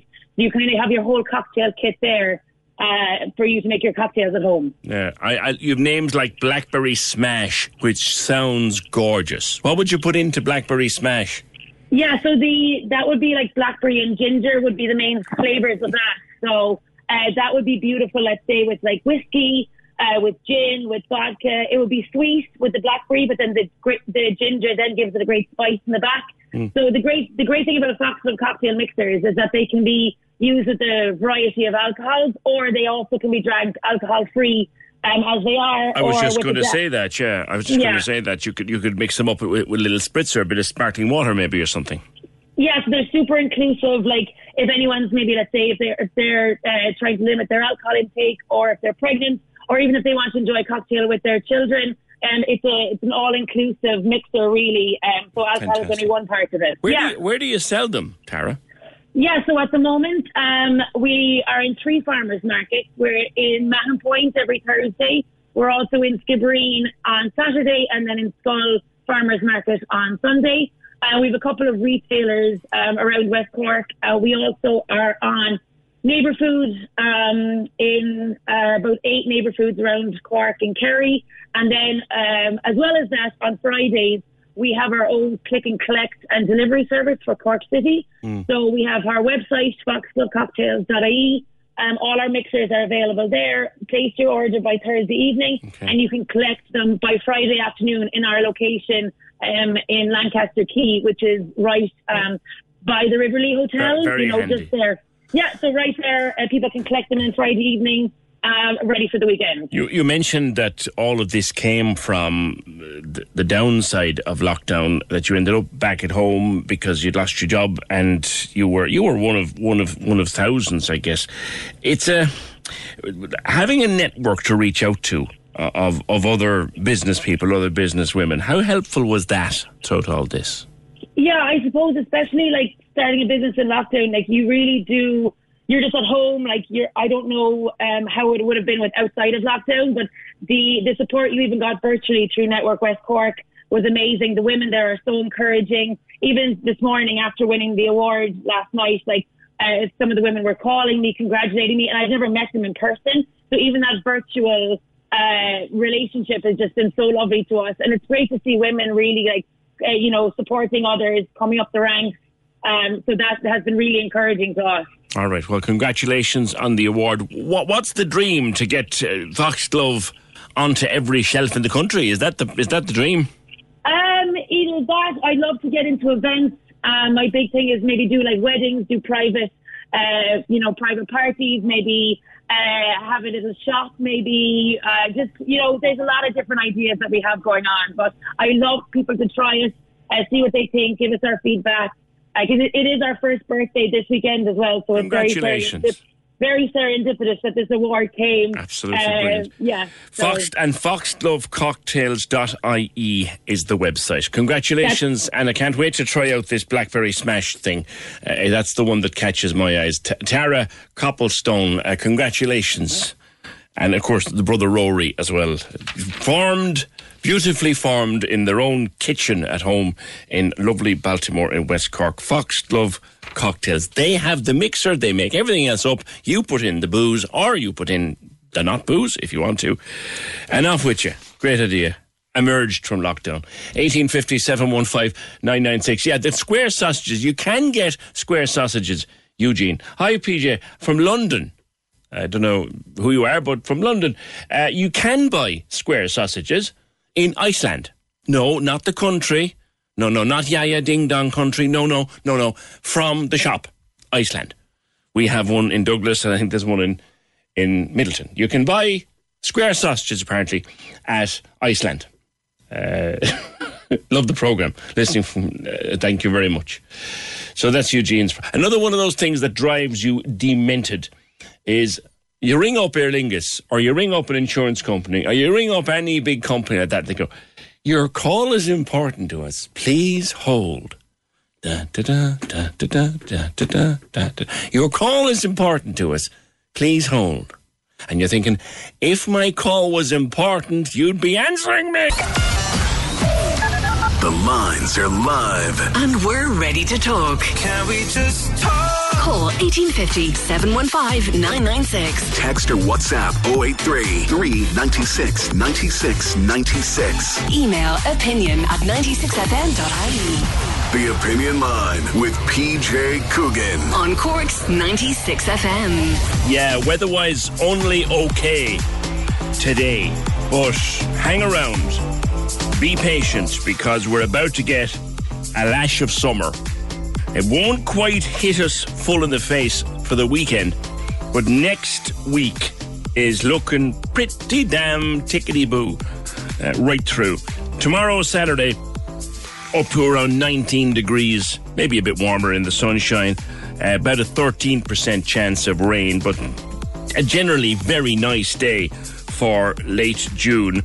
Sunday, better again. Temperatures in the low 20s, only a tiny chance of a shower. Monday, we're looking at 24. Tuesday, looking at 25. Wednesday, looking at 23. So bear with it. Tomorrow, a little better than today. And then we have a run of days in the low to mid 20s for all of next week for the start of July. We'll take that. So we will. We will take that. 1850 715996. Talking of things that drive you mad. Yeah. Starting sellotape. It's a bit like the toilet paper. The start of sellotape. Do you ever, you need to tape something and you grab it out. Where is the start of the bloody thing? And you're there with a finger and you're trying to find it. And you oh, yeah, oh, yeah. A buddy of mine who's an electrician uh, showed me a little trick years ago, and it's so simple. It's so simple. The last time you used the tape, whether it's sellotape or insulating tape or whatever, masking tape or gaffer tape, whatever, the la- when you use it, before you put it away, take maybe a quarter of an inch and just fold it over. Just fold the la- before you actually put away the roll. Just fold over and squeeze it together, and that way you have a starter for the next time. But I do, oh God, I do. You. And this, oh, don't, don't even talk to me about cling film. Sarah Murray. Don't even talk to me about cling film. I know all the greenies will be saying you shouldn't be using it anyway, but look, we do, right? Oh, that would give you the. Where is the start of this bloody? And then you find it, right? And you start peeling it off the roll, and then it tears, and or then you get to the end and you can't tear it because when you do, it all rolls up in little ball. Oh, yeah. Any more of the things that drive you demented? Yeah, trying to get through to Sky, says Kim. Yes, yes, Kim. They're better online. Quite seriously, they are very better, very much better online.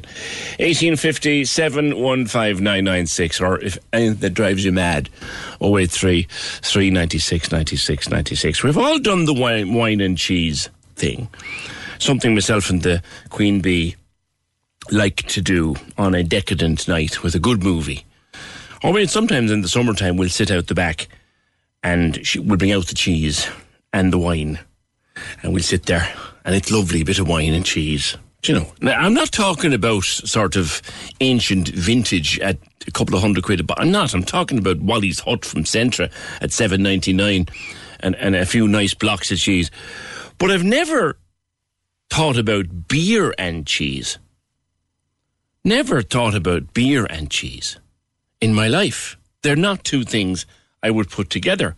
I need to start thinking again, apparently. Judy Wilkins is General Manager from Rising Sons Brewery. Judy, good morning.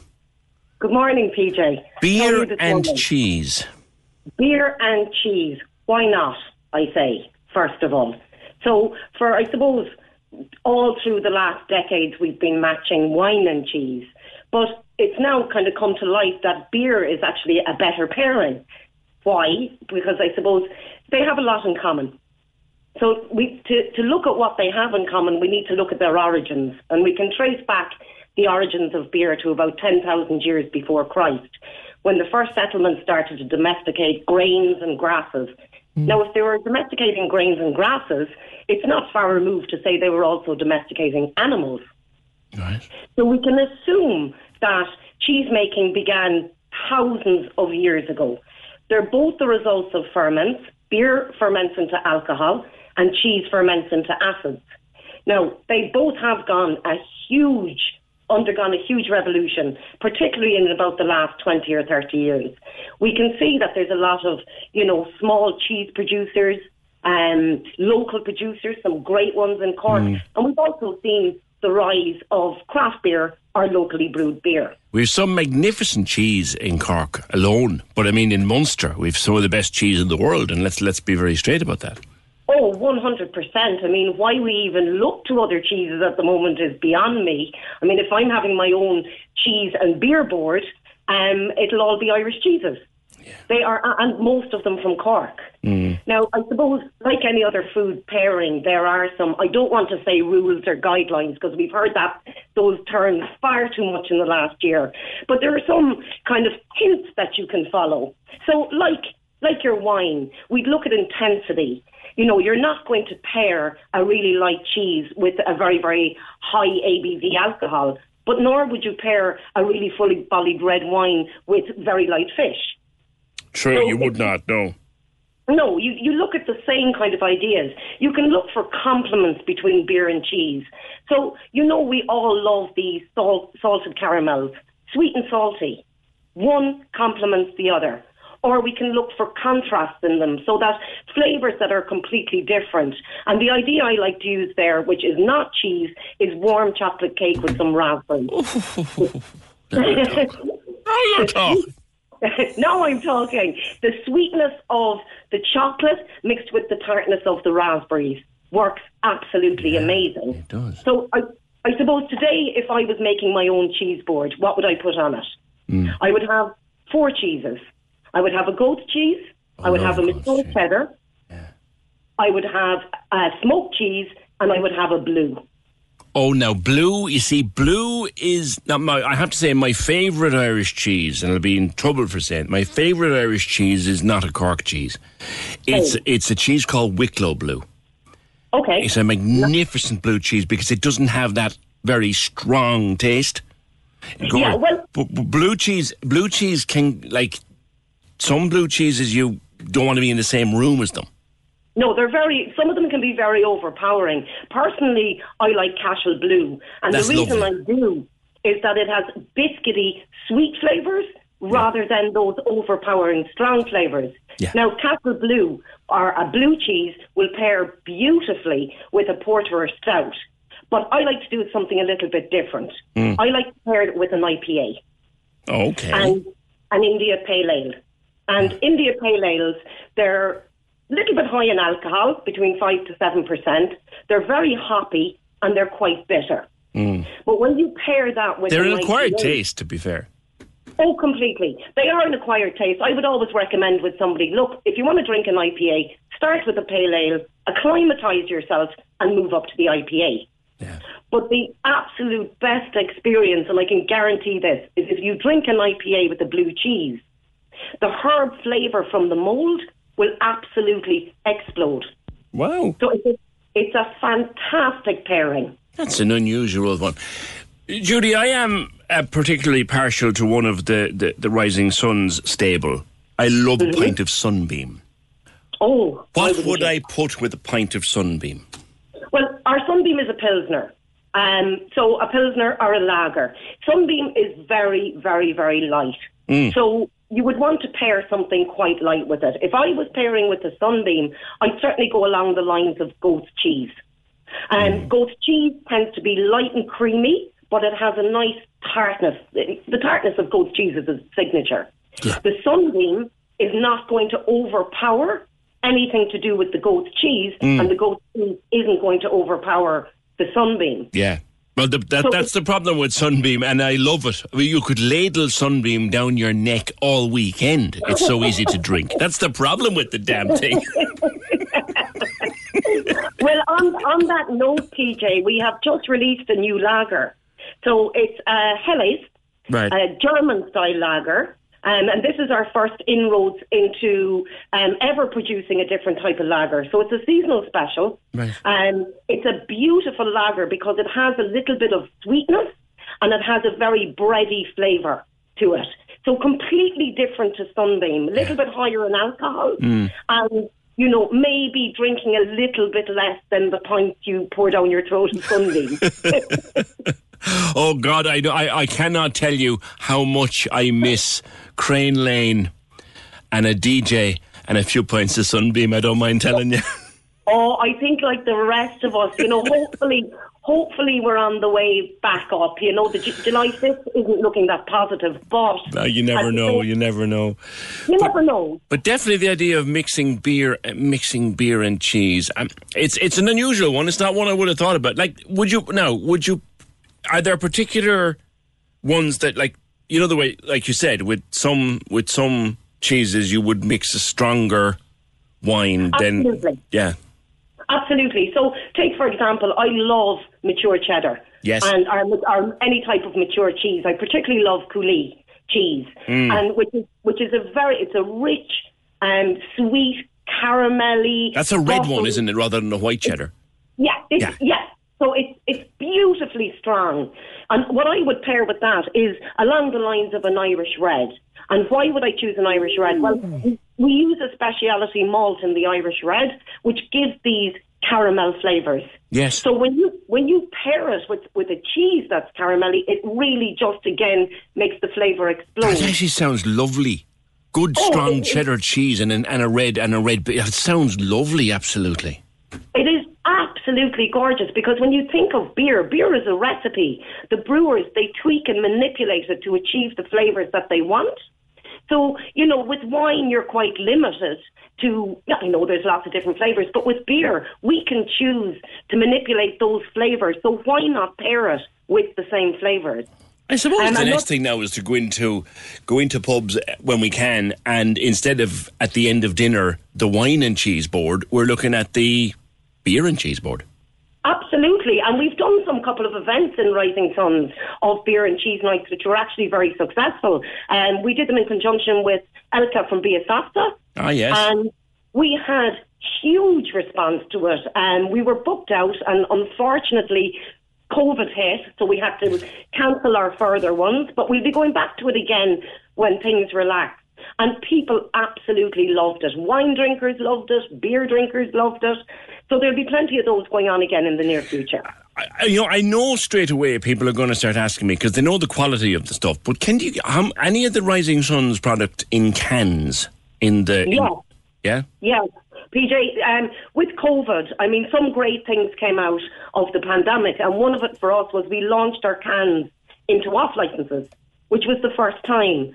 And again, we had a great response. At the moment, um, available in selected off licenses in all Cork Heritage pubs, we have two cans available. We have Mayhem, which is a hoppy wheat beer, Mm. and we have Fifth Horseman, which is a low ABV IPA at 3.8%, a nice, easy drinker.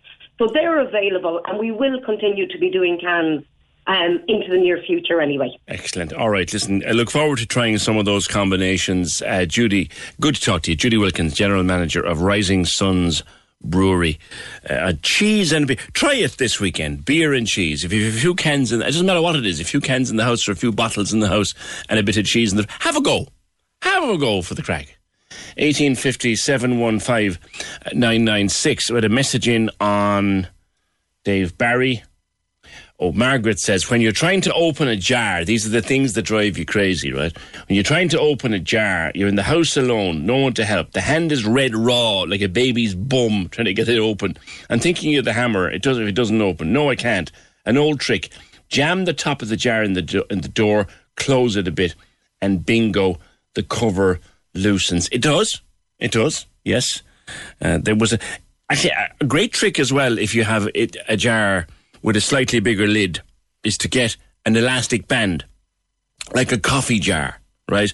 An elastic band, and put that around it, around the lid a couple of times, and then it should twist a bit more easy. Phil has left us. Is it Phil left us a voice message about what drives her mad? I can't stand when I buy a roll of tinfoil and accidentally knock the edge of it, which smushes it up. And when you try to pull off some, you're getting a thinner and thinner strip every time, and you end up wasting the whole roll and dumping it in the bin. Oh yeah, this is a bit where it tear. Oh yeah, I know, I know, I know. And then it's closed, isn't it, with a little piece of tape? Yeah. So you get the little piece of tape, and it's stuck tight. So you tear not only the first sheet, but you tear under. Oh yeah. These things are built by machines. They have to be. 1850 715 996. Couple more if you have any more that drive you just demented. Stuff that you have around the house that drives you crackers. Can we just talk? The Opinion Line on Cork's 96 FM. With Dairy Made Premium Spread. 100% natural and made in Cork using West Cork cream. Cork's 96 FM's Be Kind to Your Mind with GP, author, and wellness expert Dr. Mark Rowe. There's no doubt that COVID has caused massive changes to how people perceive work, and particularly this idea of working from home. In my experience, a lot of people that have been working from home have been feeling isolated and feeling disconnected. And I think the value of the office and the value of the workplace as a sort of work home, as it were, has been underestimated, and people will want to get back into the workplace. COVID has become a massive disruptor. Many people have been working from home and will be nervous about going back into a workplace, particularly when there's many people in an indoor setting. And I think that's completely justifiable. So I think it will take time to transition back.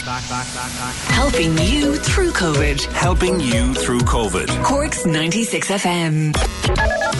Can we just talk? The Opinion Line with PJ Coogan Call us now 1850 715 996. on Cork's 96 FM. We covered the, the Dave Barry court case earlier on this morning, and we went through just how just horribly disappointed and cross people are, and, and shocked that a lot of people were when all of this started to come out. But we remember that he was a scout leader, obviously, and very senior in the Scouts, but it came out in court he was also a peace commissioner and a very, very successful businessman with a very, very successful photography business, would have photographed hundreds of weddings, would have photographed hundreds of other events, school. He, he had a huge business from annual school photos, like confirmation photos and communion photos, that kind of thing. He had an enormous business, uh, did uh, David Barry. The Quiet Man, I don't know who you are, but it's a nice name. The amount of times I met this man to get forms signed or photographs done down through the years, surprised to hear this as an understatement. He was almost like a celebrity photographer, and he was also a peace commissioner that signed responsible forms. And, uh, you know, you needed a responsible individual like a peace commissioner to sign a form for you. He also had a speech impediment. He seemed nervous dealing with the public. He did. David Barry had a slight speech impediment. I, I remember that from being a very small boy when he would speak at a scouting event. He had a, a bit of a, a bit of a stutter, um, not not severe, but it would when he was in public, it would it would come out because he was quite nervous when he was speaking in public, and he had a, he had a stutter. I remember that.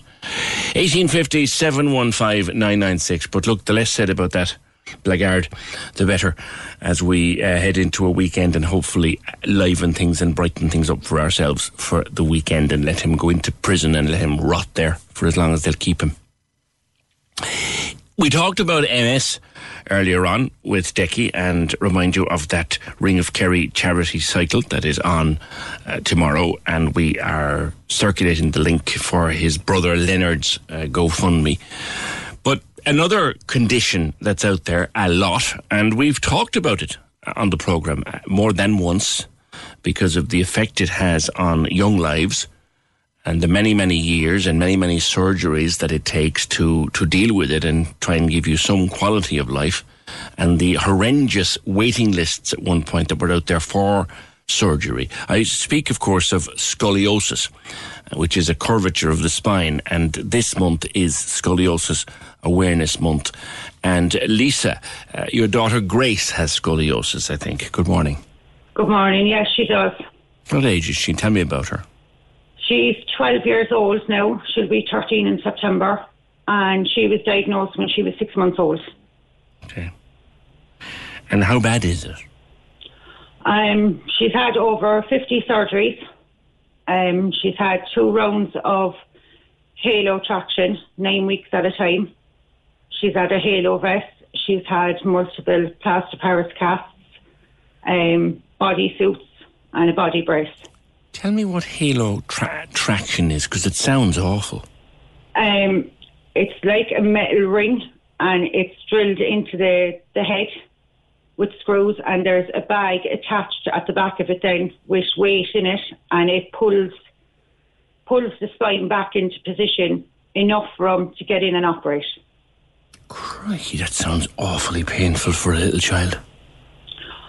The first 48 hours, it's um, to describe it would be a pain in the head, Yeah. a constant pain in the head. But after 48 hours, she was back to herself and she was singing and dancing in the wheelchair and doing what she does, colouring and playing, and it didn't Brilliant. bother her.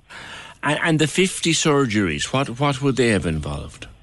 Um, halo traction being put in, it would have involved. Um, she got magic rods put in um, a number of years ago, and you get them lengthened every 12 weeks. But unfortunately for Grace, hers kept breaking, and if they didn't break, a screw would come loose, or at one time they actually came through her skin. Oh, dear me. It broke through, so it was an operation every time to fix them, and it was going on for so long that we had to take one rod out, and she just went back into the bent position then, and back on halo traction, and then we went for spinal fusion. Right. So she was fused. She would have been four years fused on the third of August this year, but unfortunately over Christmas one of the bars broke, so we had to do it again in January and go with a heavier metal. And at the moment she's stable. She's handling the weight. It's a lot heavier than the original one, but she's managing. And has She's she stable. ongoing pain? No, no. She has a very high threshold for pain. I'd say so, she has, yeah. Yeah, so she'd have to be in a lot of pain to feel it. Crikey. And I know that we have some brilliant surgeons in this country. Is there a Mr. Kiely? Is he a Corkman? He's a Corkman. He's our surgeon since she was two. He hmm. is amazing, an amazing man. Um, when he first met us, he actually said she was going to be a challenge. Hmm. And I think she's proved that to him. But every single time he's gone in and he's helped her and he's saved her numerous times. Hmm. He's He's Crumlin, just- isn't he? He works in. He's, he's in Crumlin, yeah. He's in a few hostels, but we're based in Crumlin with him. And he's just, he's been amazing through the whole journey. He's with us every step of the way. They all are. Yeah, and he has a huge team around him of specialists dealing in this. He has a magnificent team, yeah. Yeah, because we, we forget how many. There are lots more kids out there like Grace, aren't there, Lisa? There is, there's a lot out there, and I mean, they shouldn't be left wait. No child should be left wait because it affects every part of them their lungs, their heart, even their tummies are crushed by the severity of their curves. So, I mean, they shouldn't be left wait. That's why straight ahead is so close to our hearts. Because Straight, now, tell me about Straight Ahead. Straight Ahead was formed um, by Pat Kiely and by other doctors, and they, they fundraise. And what they do is they take the critically ill kids off the HSE list and they do them through the charity. So the charity pays for it. They're done pro bono. Right. Right. So they're just it, the, the charity is amazing, and I think it should be highlighted for for that reason alone. They're helping getting those kids their surgeries because the lists are just endless with your HSE. Yeah. And I suppose there aren't too many Pat Kielys out there, Lisa. no, no, I don't think so. He's just so invested in the children. Yeah, and He that cause, that's half the problem, I guess. You know, you've got a man that brilliant, but he's only got he's only got one, literally one pair of hands. Exactly. He's only got one pair of hands. That's it.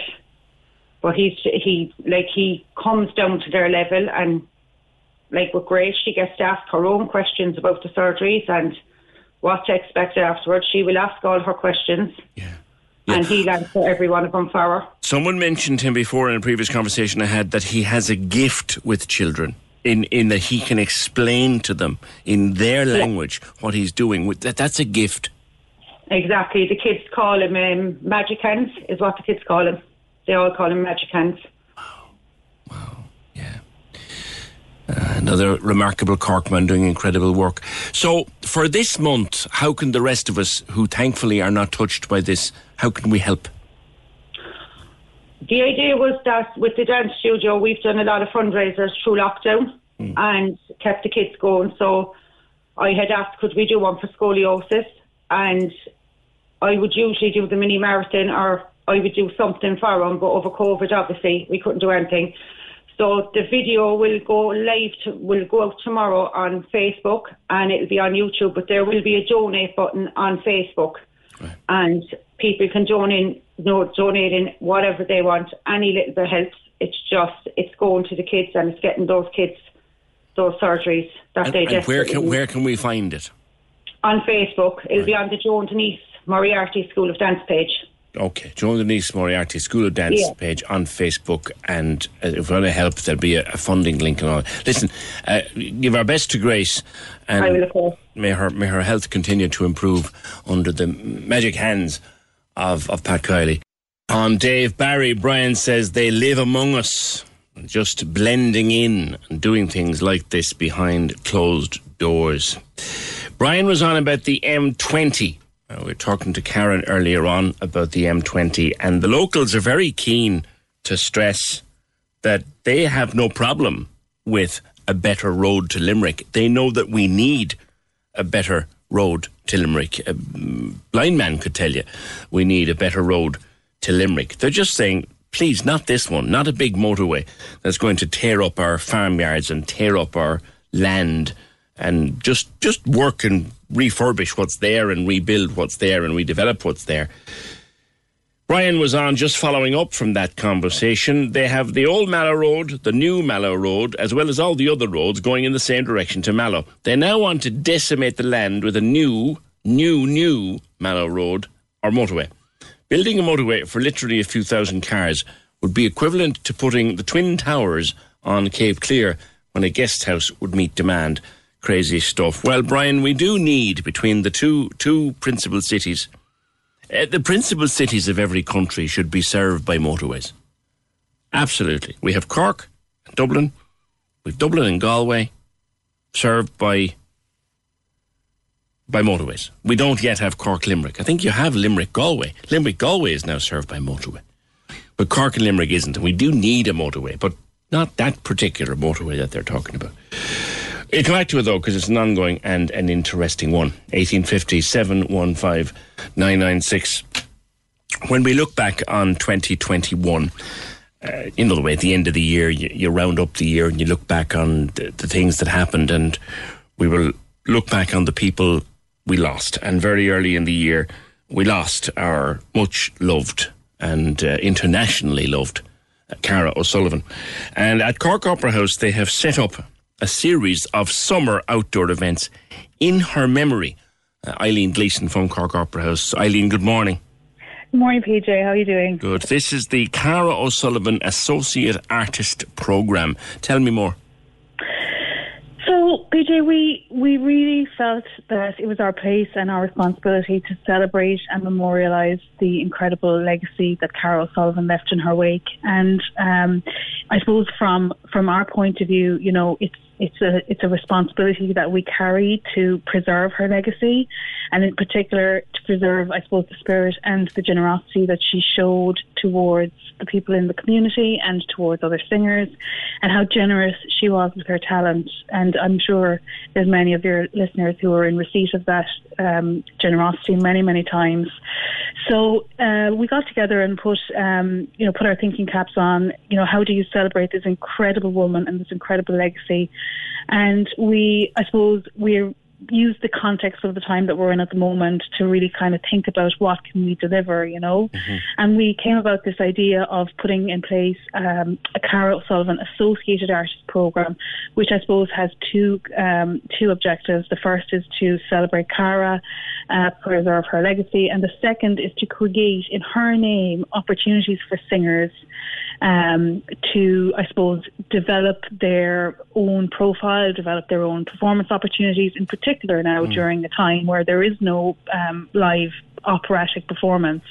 And as well as that, PJ, it's really important that this that this generation of Cork opera lovers have access to opera at all times. You know, I Mm. mean that's part of the function of the opera house. So, you know, something magic about opera, Eibhlín, and I only realised this. My, my first of all, when, when before I got married, I knew nothing about opera and cared less. But my, my wife loves it and, and knows a bit about it and taught me to understand it. And it's one thing that I'll always be grateful to her for. But it's something I've also realised is it is something that transcends age. It's Hmm. young people and all love opera. And the people of Cork have always had this very, very special relationship with opera as an art form. And I think it's because, partly because, you know, there has been an opera house in situ in Cork for almost 170 years. So generations of, of Cork people have enjoyed opera, whereas you know other cities wouldn't have had that Hmm. um, access to it, and that's something that you know I, as the I suppose custodian of of this of opera in the city with the Opera House, take that responsibility seriously, and it's important that you know that this generation also has the same opportunities. And you're right, it does transcend you know whether or not you understand the words. It doesn't really matter. It's about I suppose the power the feeling, you know, these singers and they're masters of their technique and they're masters of their work and And just, you Cara know, was passion. uniquely able to bring. She had that incredible skill because She she, like, was yeah. as ordinary as she was. Everybody loved her, and then she opened her mouth, and this enormous voice came out. She did so much. Yeah. I mean, firstly, she was like a joy to watch. She was completely hilarious, completely brilliant. Like she was like I've never seen anybody make it so accessible as Cara did, you know. And it, you know, as you say, like you know, she was as ordinary as the rest of us, you know. But she, you know, she's this world class hero, you know, um, in the opera world. And it's really, I mean, I say it again, like it's really important that we celebrate her and that we, you know, we haven't, we didn't have the chance to have the big concert yet. We didn't have the chance to have the big gathering to celebrate her. But this is what we can do at the moment, and So it's really have- important that we do it. You have uh, four, uh, four, four singers. You have Four uh, singers. Emma Nash, Rachel Croash, Gavin Ring, and Rory Musgrave, and they're going to perform. Now, how's this being done? An entire we're- opera can be four hours, like. Well, we're we've condensed the the operas down. They're about forty five minutes each. Okay, so we'll we'll have a narrator that will tell the story, and John O'Brien and Conor Hanratty have brilliantly reworked the pieces to, I suppose, to reduce them in size so that they're an abridged version of of the work.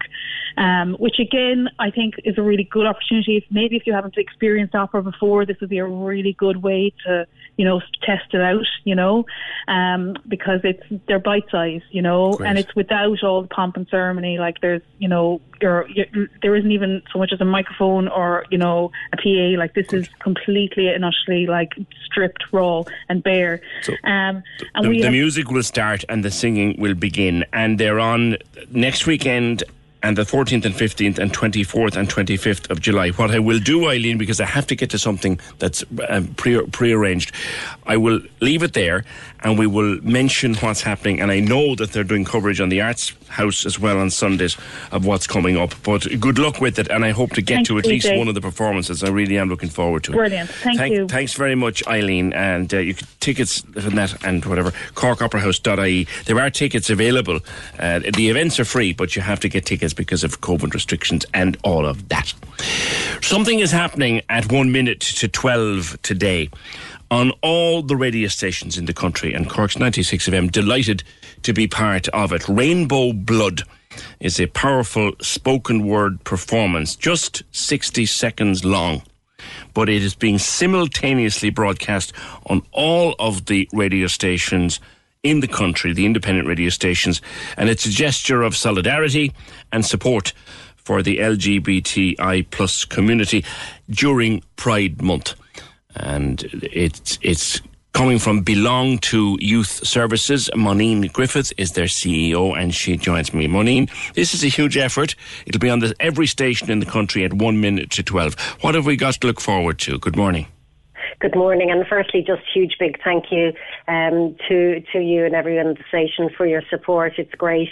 Um, this is, I suppose, a moment for us to uh, mark to listen to a beautiful poem. First of all, I mean, it just gives me goosebumps. Um, I've heard the recording, and it's just beautiful. So it's well worth listening to. Beautiful poet, uh, spoken word poet Felice Speaks wrote this. It's a reimagining, a reimagining of that song "Somewhere Over the Rainbow," and it's of course you know the whole Dorothy and Wizard of Oz and all that. It so has such um, LGBT connotations. Um, I suppose the the idea behind it is that you know it's Pride Month. We're all celebrating um, how far we've come in Ireland in terms of LGBT rights and equality with marriage equality and uh, and gender recognition, and, and in general a much more accepting. Um, society than Ireland was maybe 10 years ago. But uh, it's not all rainbows, I suppose, is what the poem says, and it's what we in belong to, and lots of LGBT organisations around the country, including all over Cork, uh, know, because we're, we're still seeing, unfortunately, homophobia, transphobia, bi- biphobia in our schools, in our public spaces, online, and even sometimes in our homes. So this is a moment for us to stop, think, celebrate how far we've come and realise uh, that there's still a lot of work to be done um, to create the kind of country that we wor- really want to be Mm. proud of, where no matter what your gender identity or sexual orientation, that you feel visible, valued, and included. Is it fair to say that the further we go, the further we realise we need to go? Oh, I've never heard it said like that, but that sounds that sounds to, about right. You don't know what you don't know. You know, it's the unknown unknowns. So then, you know, when we start to be aware of it, I suppose when that unconscious bias, when that when the light goes on, when your when your eyes are open to it, you can start seeing stuff um, all around. Whether that's homophobia racism, um, you know, or prejudice of any kind, because we're we're brought up in a in a, a, a culture um, I suppose, where a lot of these beliefs or myths um, are, are deeply uh, embedded. So once you start then noticing them and realizing them, um, uh, you start seeing them everywhere, and then that start, starts behaviour change as well. You're part of the way of seeing them and realising you can do something about them. We look forward to it, Moninne, and uh, thank you for speaking with us on the opinion. That's Moninne Griffith from Belong to Youth Services. One minute to 12, you will hear a poem on 96 FM, and it is on every radio station in the country at that one minute to 12 for today uh, as part of Pride Month. And again, it's a matter of raising awareness and showing solidarity and support for the LGBTI plus community. 1850 715 Just getting back to where we were talking about uh, beer and cheese, which was a whole new one on me and something I'm kind of tempted to try this weekend. Certainly looking forward to trying it this weekend. Uh, we were talking to, who were we? Oh, yes, uh, Judy down at Rising Sons Brewery about beer and cheese. And it prompted a voice message on WhatsApp from, is it Louise? It is. I recently just read a short story called Gruer in the Desmond by Blind Boy Boatclub, and it was actually about a local pub with a load of old fellas and how they all used to pick a particular cheese every week that they'd have with their pint of stout or their pint of Murphy's or whatever, and they actually formed a cheese club in the pub. So when I heard the story there about the cheese and the beer, just reminded me of it. It's in a book called Voices in Open Door, book of short stories, and it was a fantastic story. So I just it just reminded me of that. Nice one. Thanks, Louise, for that. And we always love getting your voice messages. Just pop them on to WhatsApp 083 396 96 96. If it's too long to type, if you don't have time to take a phone call, then send it to us on WhatsApp uh, in the form of a voice note. And it doesn't actually matter what it's about. 1850 I thought that after the last couple of years and the stories that came out of it and the difficulties that people found themselves, I thought they would do away with Love Island. But they're not. It's back, and it's back this weekend. Denise Curtin, how are you? Great. How are you? Good. They're going. They've they've had to reimagine it though a bit, haven't they? Um, they have. They have. Yeah. I, I think they're being a lot more careful with um, with everything that they're saying surrounding this year's show, simply because you know there's a lot of commentary about whether or not it's going to be more equal and diverse, and you know whether or not it's going to kind of follow the same format as it has in previous years. So they are being very careful with everything they're saying. Um, you know, even in terms of releasing information about the contestants, you know, we know we know quite little bar um, their name and a, a little bit about them. But um, yeah, it, it's going to be interesting to see how this year is, is going to play out. You know, it's it's the first summer series that we're going to have since the passing of Caroline Flack. So Yes. it's going to be the first one that Laura Whitmore is taking over. Um, so yeah, there's there's a lot. That's an Irish interest. She's she's presenting now, isn't she? This year.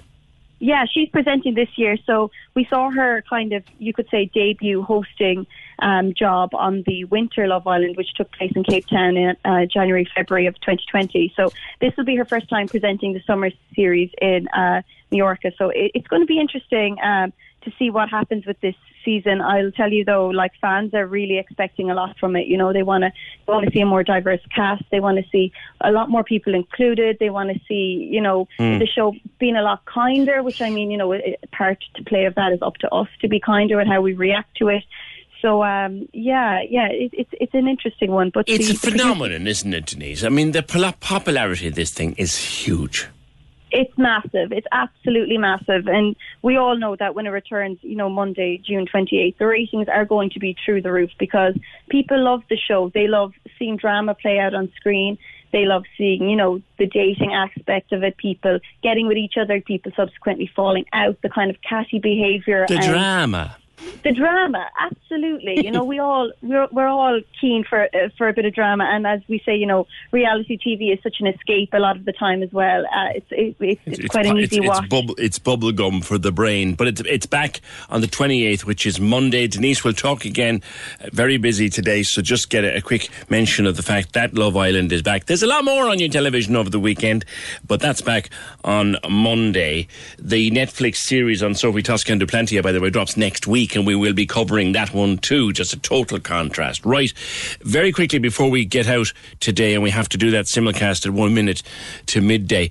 Today is the International Day of the Seafarer, and it will be marked in Cork Harbour in approximately six minutes' time. Conor Mowlds is Chief Commercial Officer with the Port of Cork. Conor, it's going to get noisy in about six minutes. No, it sure is, PJ. How are you? Good morning. How are Good you? morning to you. In What's this uh, about? six- eh, well, it's we're today we- have an opportunity to mark uh, the Day the Seafarer. You know, these seafarers all around the world um, make a huge contribution, a critical contribution to all of our lives. Whether it's the clothes we wear, whether it's the, the food we eat, the energy that we use to power our businesses and homes. And uh, and today at twelve o'clock, we've asked all the uh, ships in the harbour to sound their horns and to, to celebrate that. And we'd ask all the, the people in the harbour to, to participate by filming or, or posting their videos on social line and, and, and to listen to it. So it's going to get noisy. how many are in the harbour at the moment, if you a way of knowing? Uh, well, in terms of seafarers, no. I mean, that there's, there's, that'll be that'll be difficult. But I will give you one statistic. There's, there's 1.6 million seafarers around the world at, at any given time, um, away from home, uh, doing their, their really. No, what I mean, job. have you any idea how many horns are likely to go off at 12 o'clock? Oh, you're, you're literally in, in. We could we could hear in the hundreds. Uh, at least- we hope we do, because it's not just the ships we want to hear horns.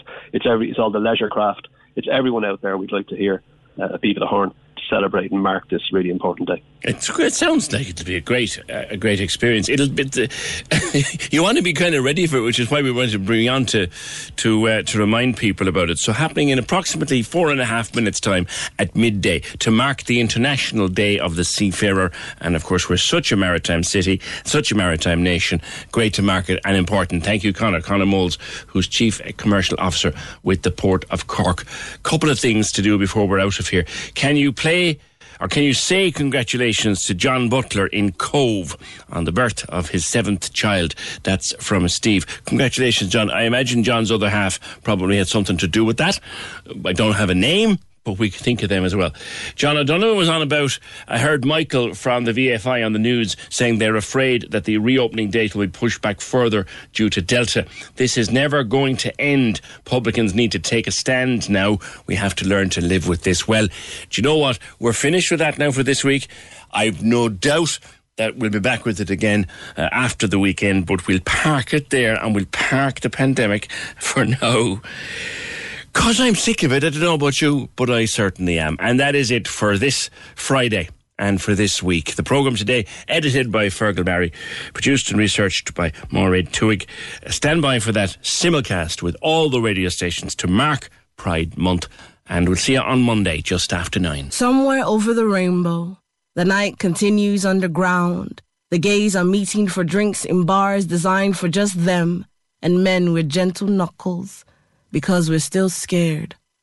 Somewhere over the rainbow, drag queens cram into tight spaces. There's safety in the number of people you don't have to explain your love to because we're still scared. Somewhere over the rainbow, all of Dorothy's friends have come down from the high the mighty propped us up on. We've packed up and pocketed the streamers from the day of celebration gone because we're still scared. Somewhere over the rainbow, avoiding violet bruises and bloody lips, we find the tribes we belong to and make families of queer friends because we're still scared of bleeding rainbow blood. A performance on behalf of Belong to Youth Services in support of Ireland's LGBTI plus community.